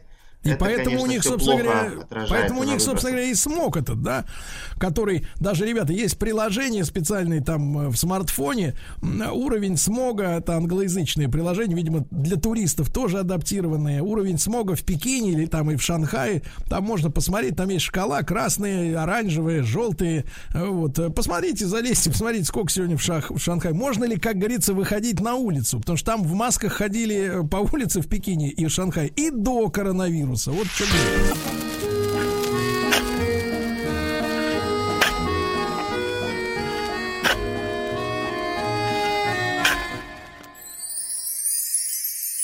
Докопались. А Я посчитал количество капков, которые уже прозвучали в эфире. Это, кстати, в- короткая версия, Сергей. Да, в рубрике «Докопались». По моим по скромным подсчетам, насколько мне позволяет э, образование, мы где-то до середины вот расстояния до а, магмы э, уже добрались. Да, да если бы копали в реальности. Александр Александрович Громов, доктор технических наук, профессор МИСИС. Сан Саныч, ну и вот вы упомянули двух, э, так сказать, талантливых мужчин, да, э, которые, ну, в силу определенного рода обстоятельств, да, э, вот, э, оказались в английских лабораториях. Хорошо, что их не там не обвиняют в полониевой какой-нибудь атаке или еще что-то, дай бог им здоровья. Ну вот, но они, значит, с графеном, да, что-то там сделали, вот вы э, это слово уже использовали. Это что ж за графен такой? Вот хочется узнать. Да, графен это одна из аллотропных модификаций углерода. Их много, их десяток на самом деле. Ну вот мы алмаз, графит назвали. А графен это когда а, атомы в один слой уложены, такие как бы поверхности из атомов графена. А это Он зачем? обладает очень большой теплопроводностью и жесткостью. И поэтому в технике может использоваться. А зачем надо вот в одну молекулу уложить? А это вот э, графит как раз, э, если взять графит, вот карандашик, да, мы пишем с вами, как открытие графена было сделано. Пишем карандашиком, потом в электронный микроскоп посмотрели на этот след от карандаша, а там вот эти плоскости. И поняли, что это новая модификация углерода. Но работы начались еще в России. Гейм же имми- иммигрант, он из России уехал потом в Англию. Поэтому он здесь начал еще работы по открытию графена. То есть можно стрясти процент, я понял, при, при удобном раскладе. А какая польза вот в графене-то? Ну, с графитом мы разобрались, да, вот в этом новом одномолекулярном, так сказать, толщиной материале, в чем смысл? Да, он может и водород запасать, как энергетический носитель, и в качестве теплопро... сверхтеплопроводящего материала, там рекордная теплопроводность у него. И для электроники он используется, и кремний там может заменять в микросхемах. Применений очень много, но проблема такая у него, знаете, как у алмаза, он еще все дорог. И поэтому мы, к сожалению, в обычной жизни пока графен не встречаем.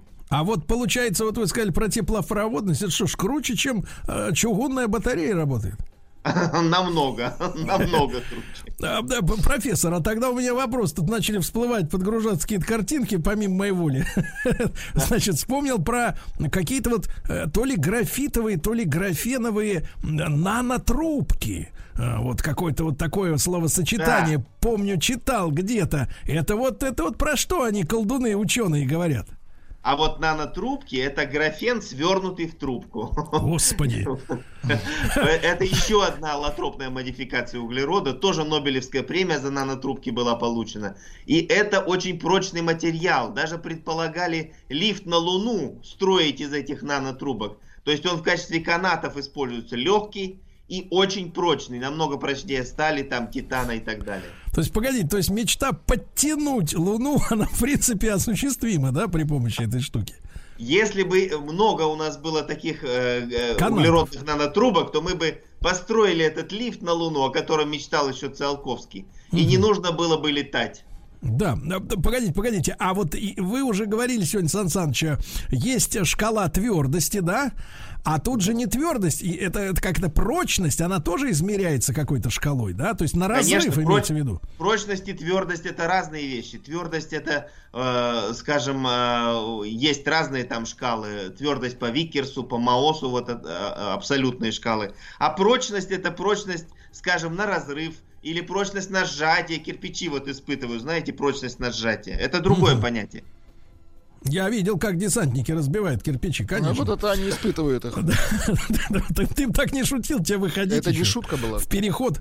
Э, Вот, а там могут быть люди еще встретиться. Десантники смотри. всегда, да, да, да, мало ли что. А Сан Саныч, а вот эта шкала на разрыв, то есть вот эти графит, графит, графеновые или графитовые трубки, нанотрубки, Да, углеродные нанотрубки они называются. Там уже Да, исчез графит и графен, просто углерод остался. то есть А- свернутые, понимаешь ли, вот в эти в цилиндры, да, в какие-то? Да, да. Сейчас И- этот и- материал уже не экзотический. Э, много очень э, производителей углеродных нанотрубок. И Еще десятки, л- 10 лет назад, там когда-то интервью, помню, давал, говорил, что ведрами уже в Новосибирске, в Академгородке производят эти нанотрубы, но вот куда их девать, пока не решили. Лифт еще не, пос- не- не дошли до лифта на Луну еще. Погодите, погодите, профессор. Заказа не было. Профессор, так ведра кончатся. Вы скажите. а Нано ведра. Нет, серьезно, вот, вот в практической сфере, вот взять Владика нашего, живет человек, не тужит, да? Вот что, что обычному-то А человеку, которому, да? которому до Циолковского не добраться, так сказать, вот э, что можно из этой штуки сделать-то, из, из вот этой вот нано? Нет, э, боюсь, что для обычных людей пока не применяется. нужно. Но есть определенный всегда диапазон, когда открытие сделано, потом его раскручивают и потом применяют. Вот как лазер. Ага. Со времени открытия лазера в 50-х годах до сегодняшнего его применения широкого прошло 50 лет. Больше 50 лет. Также и графен, и углеродные нанотрубки. Дайте время, будем дешевые, научимся синтезировать, тогда в каждый дом войдут. Не, ну вот а в шутейном-то разговоре, вот где нужна особая прочность на разрыв? Ну, вот, Э, э, Скажем, э, ну, э, скажем, вот э, для современных э, телефонов. Там Так. вот эти экраны, они же падают, бьются. Да. Если бы так. Мы покупаем чехлы вот эти вот, да, э, Мгм. если бы сделать из вот углеродистых материалов эти экраны, то можно было бы чехлы не покупать, отказаться от этого. И корпуса прочные. И да, играть и- в конечно. футбол телефонами. Пога- Погодите, погодите, корпус-то ладно, это как бы полбеды, а экран-то он же прозрачным должен быть.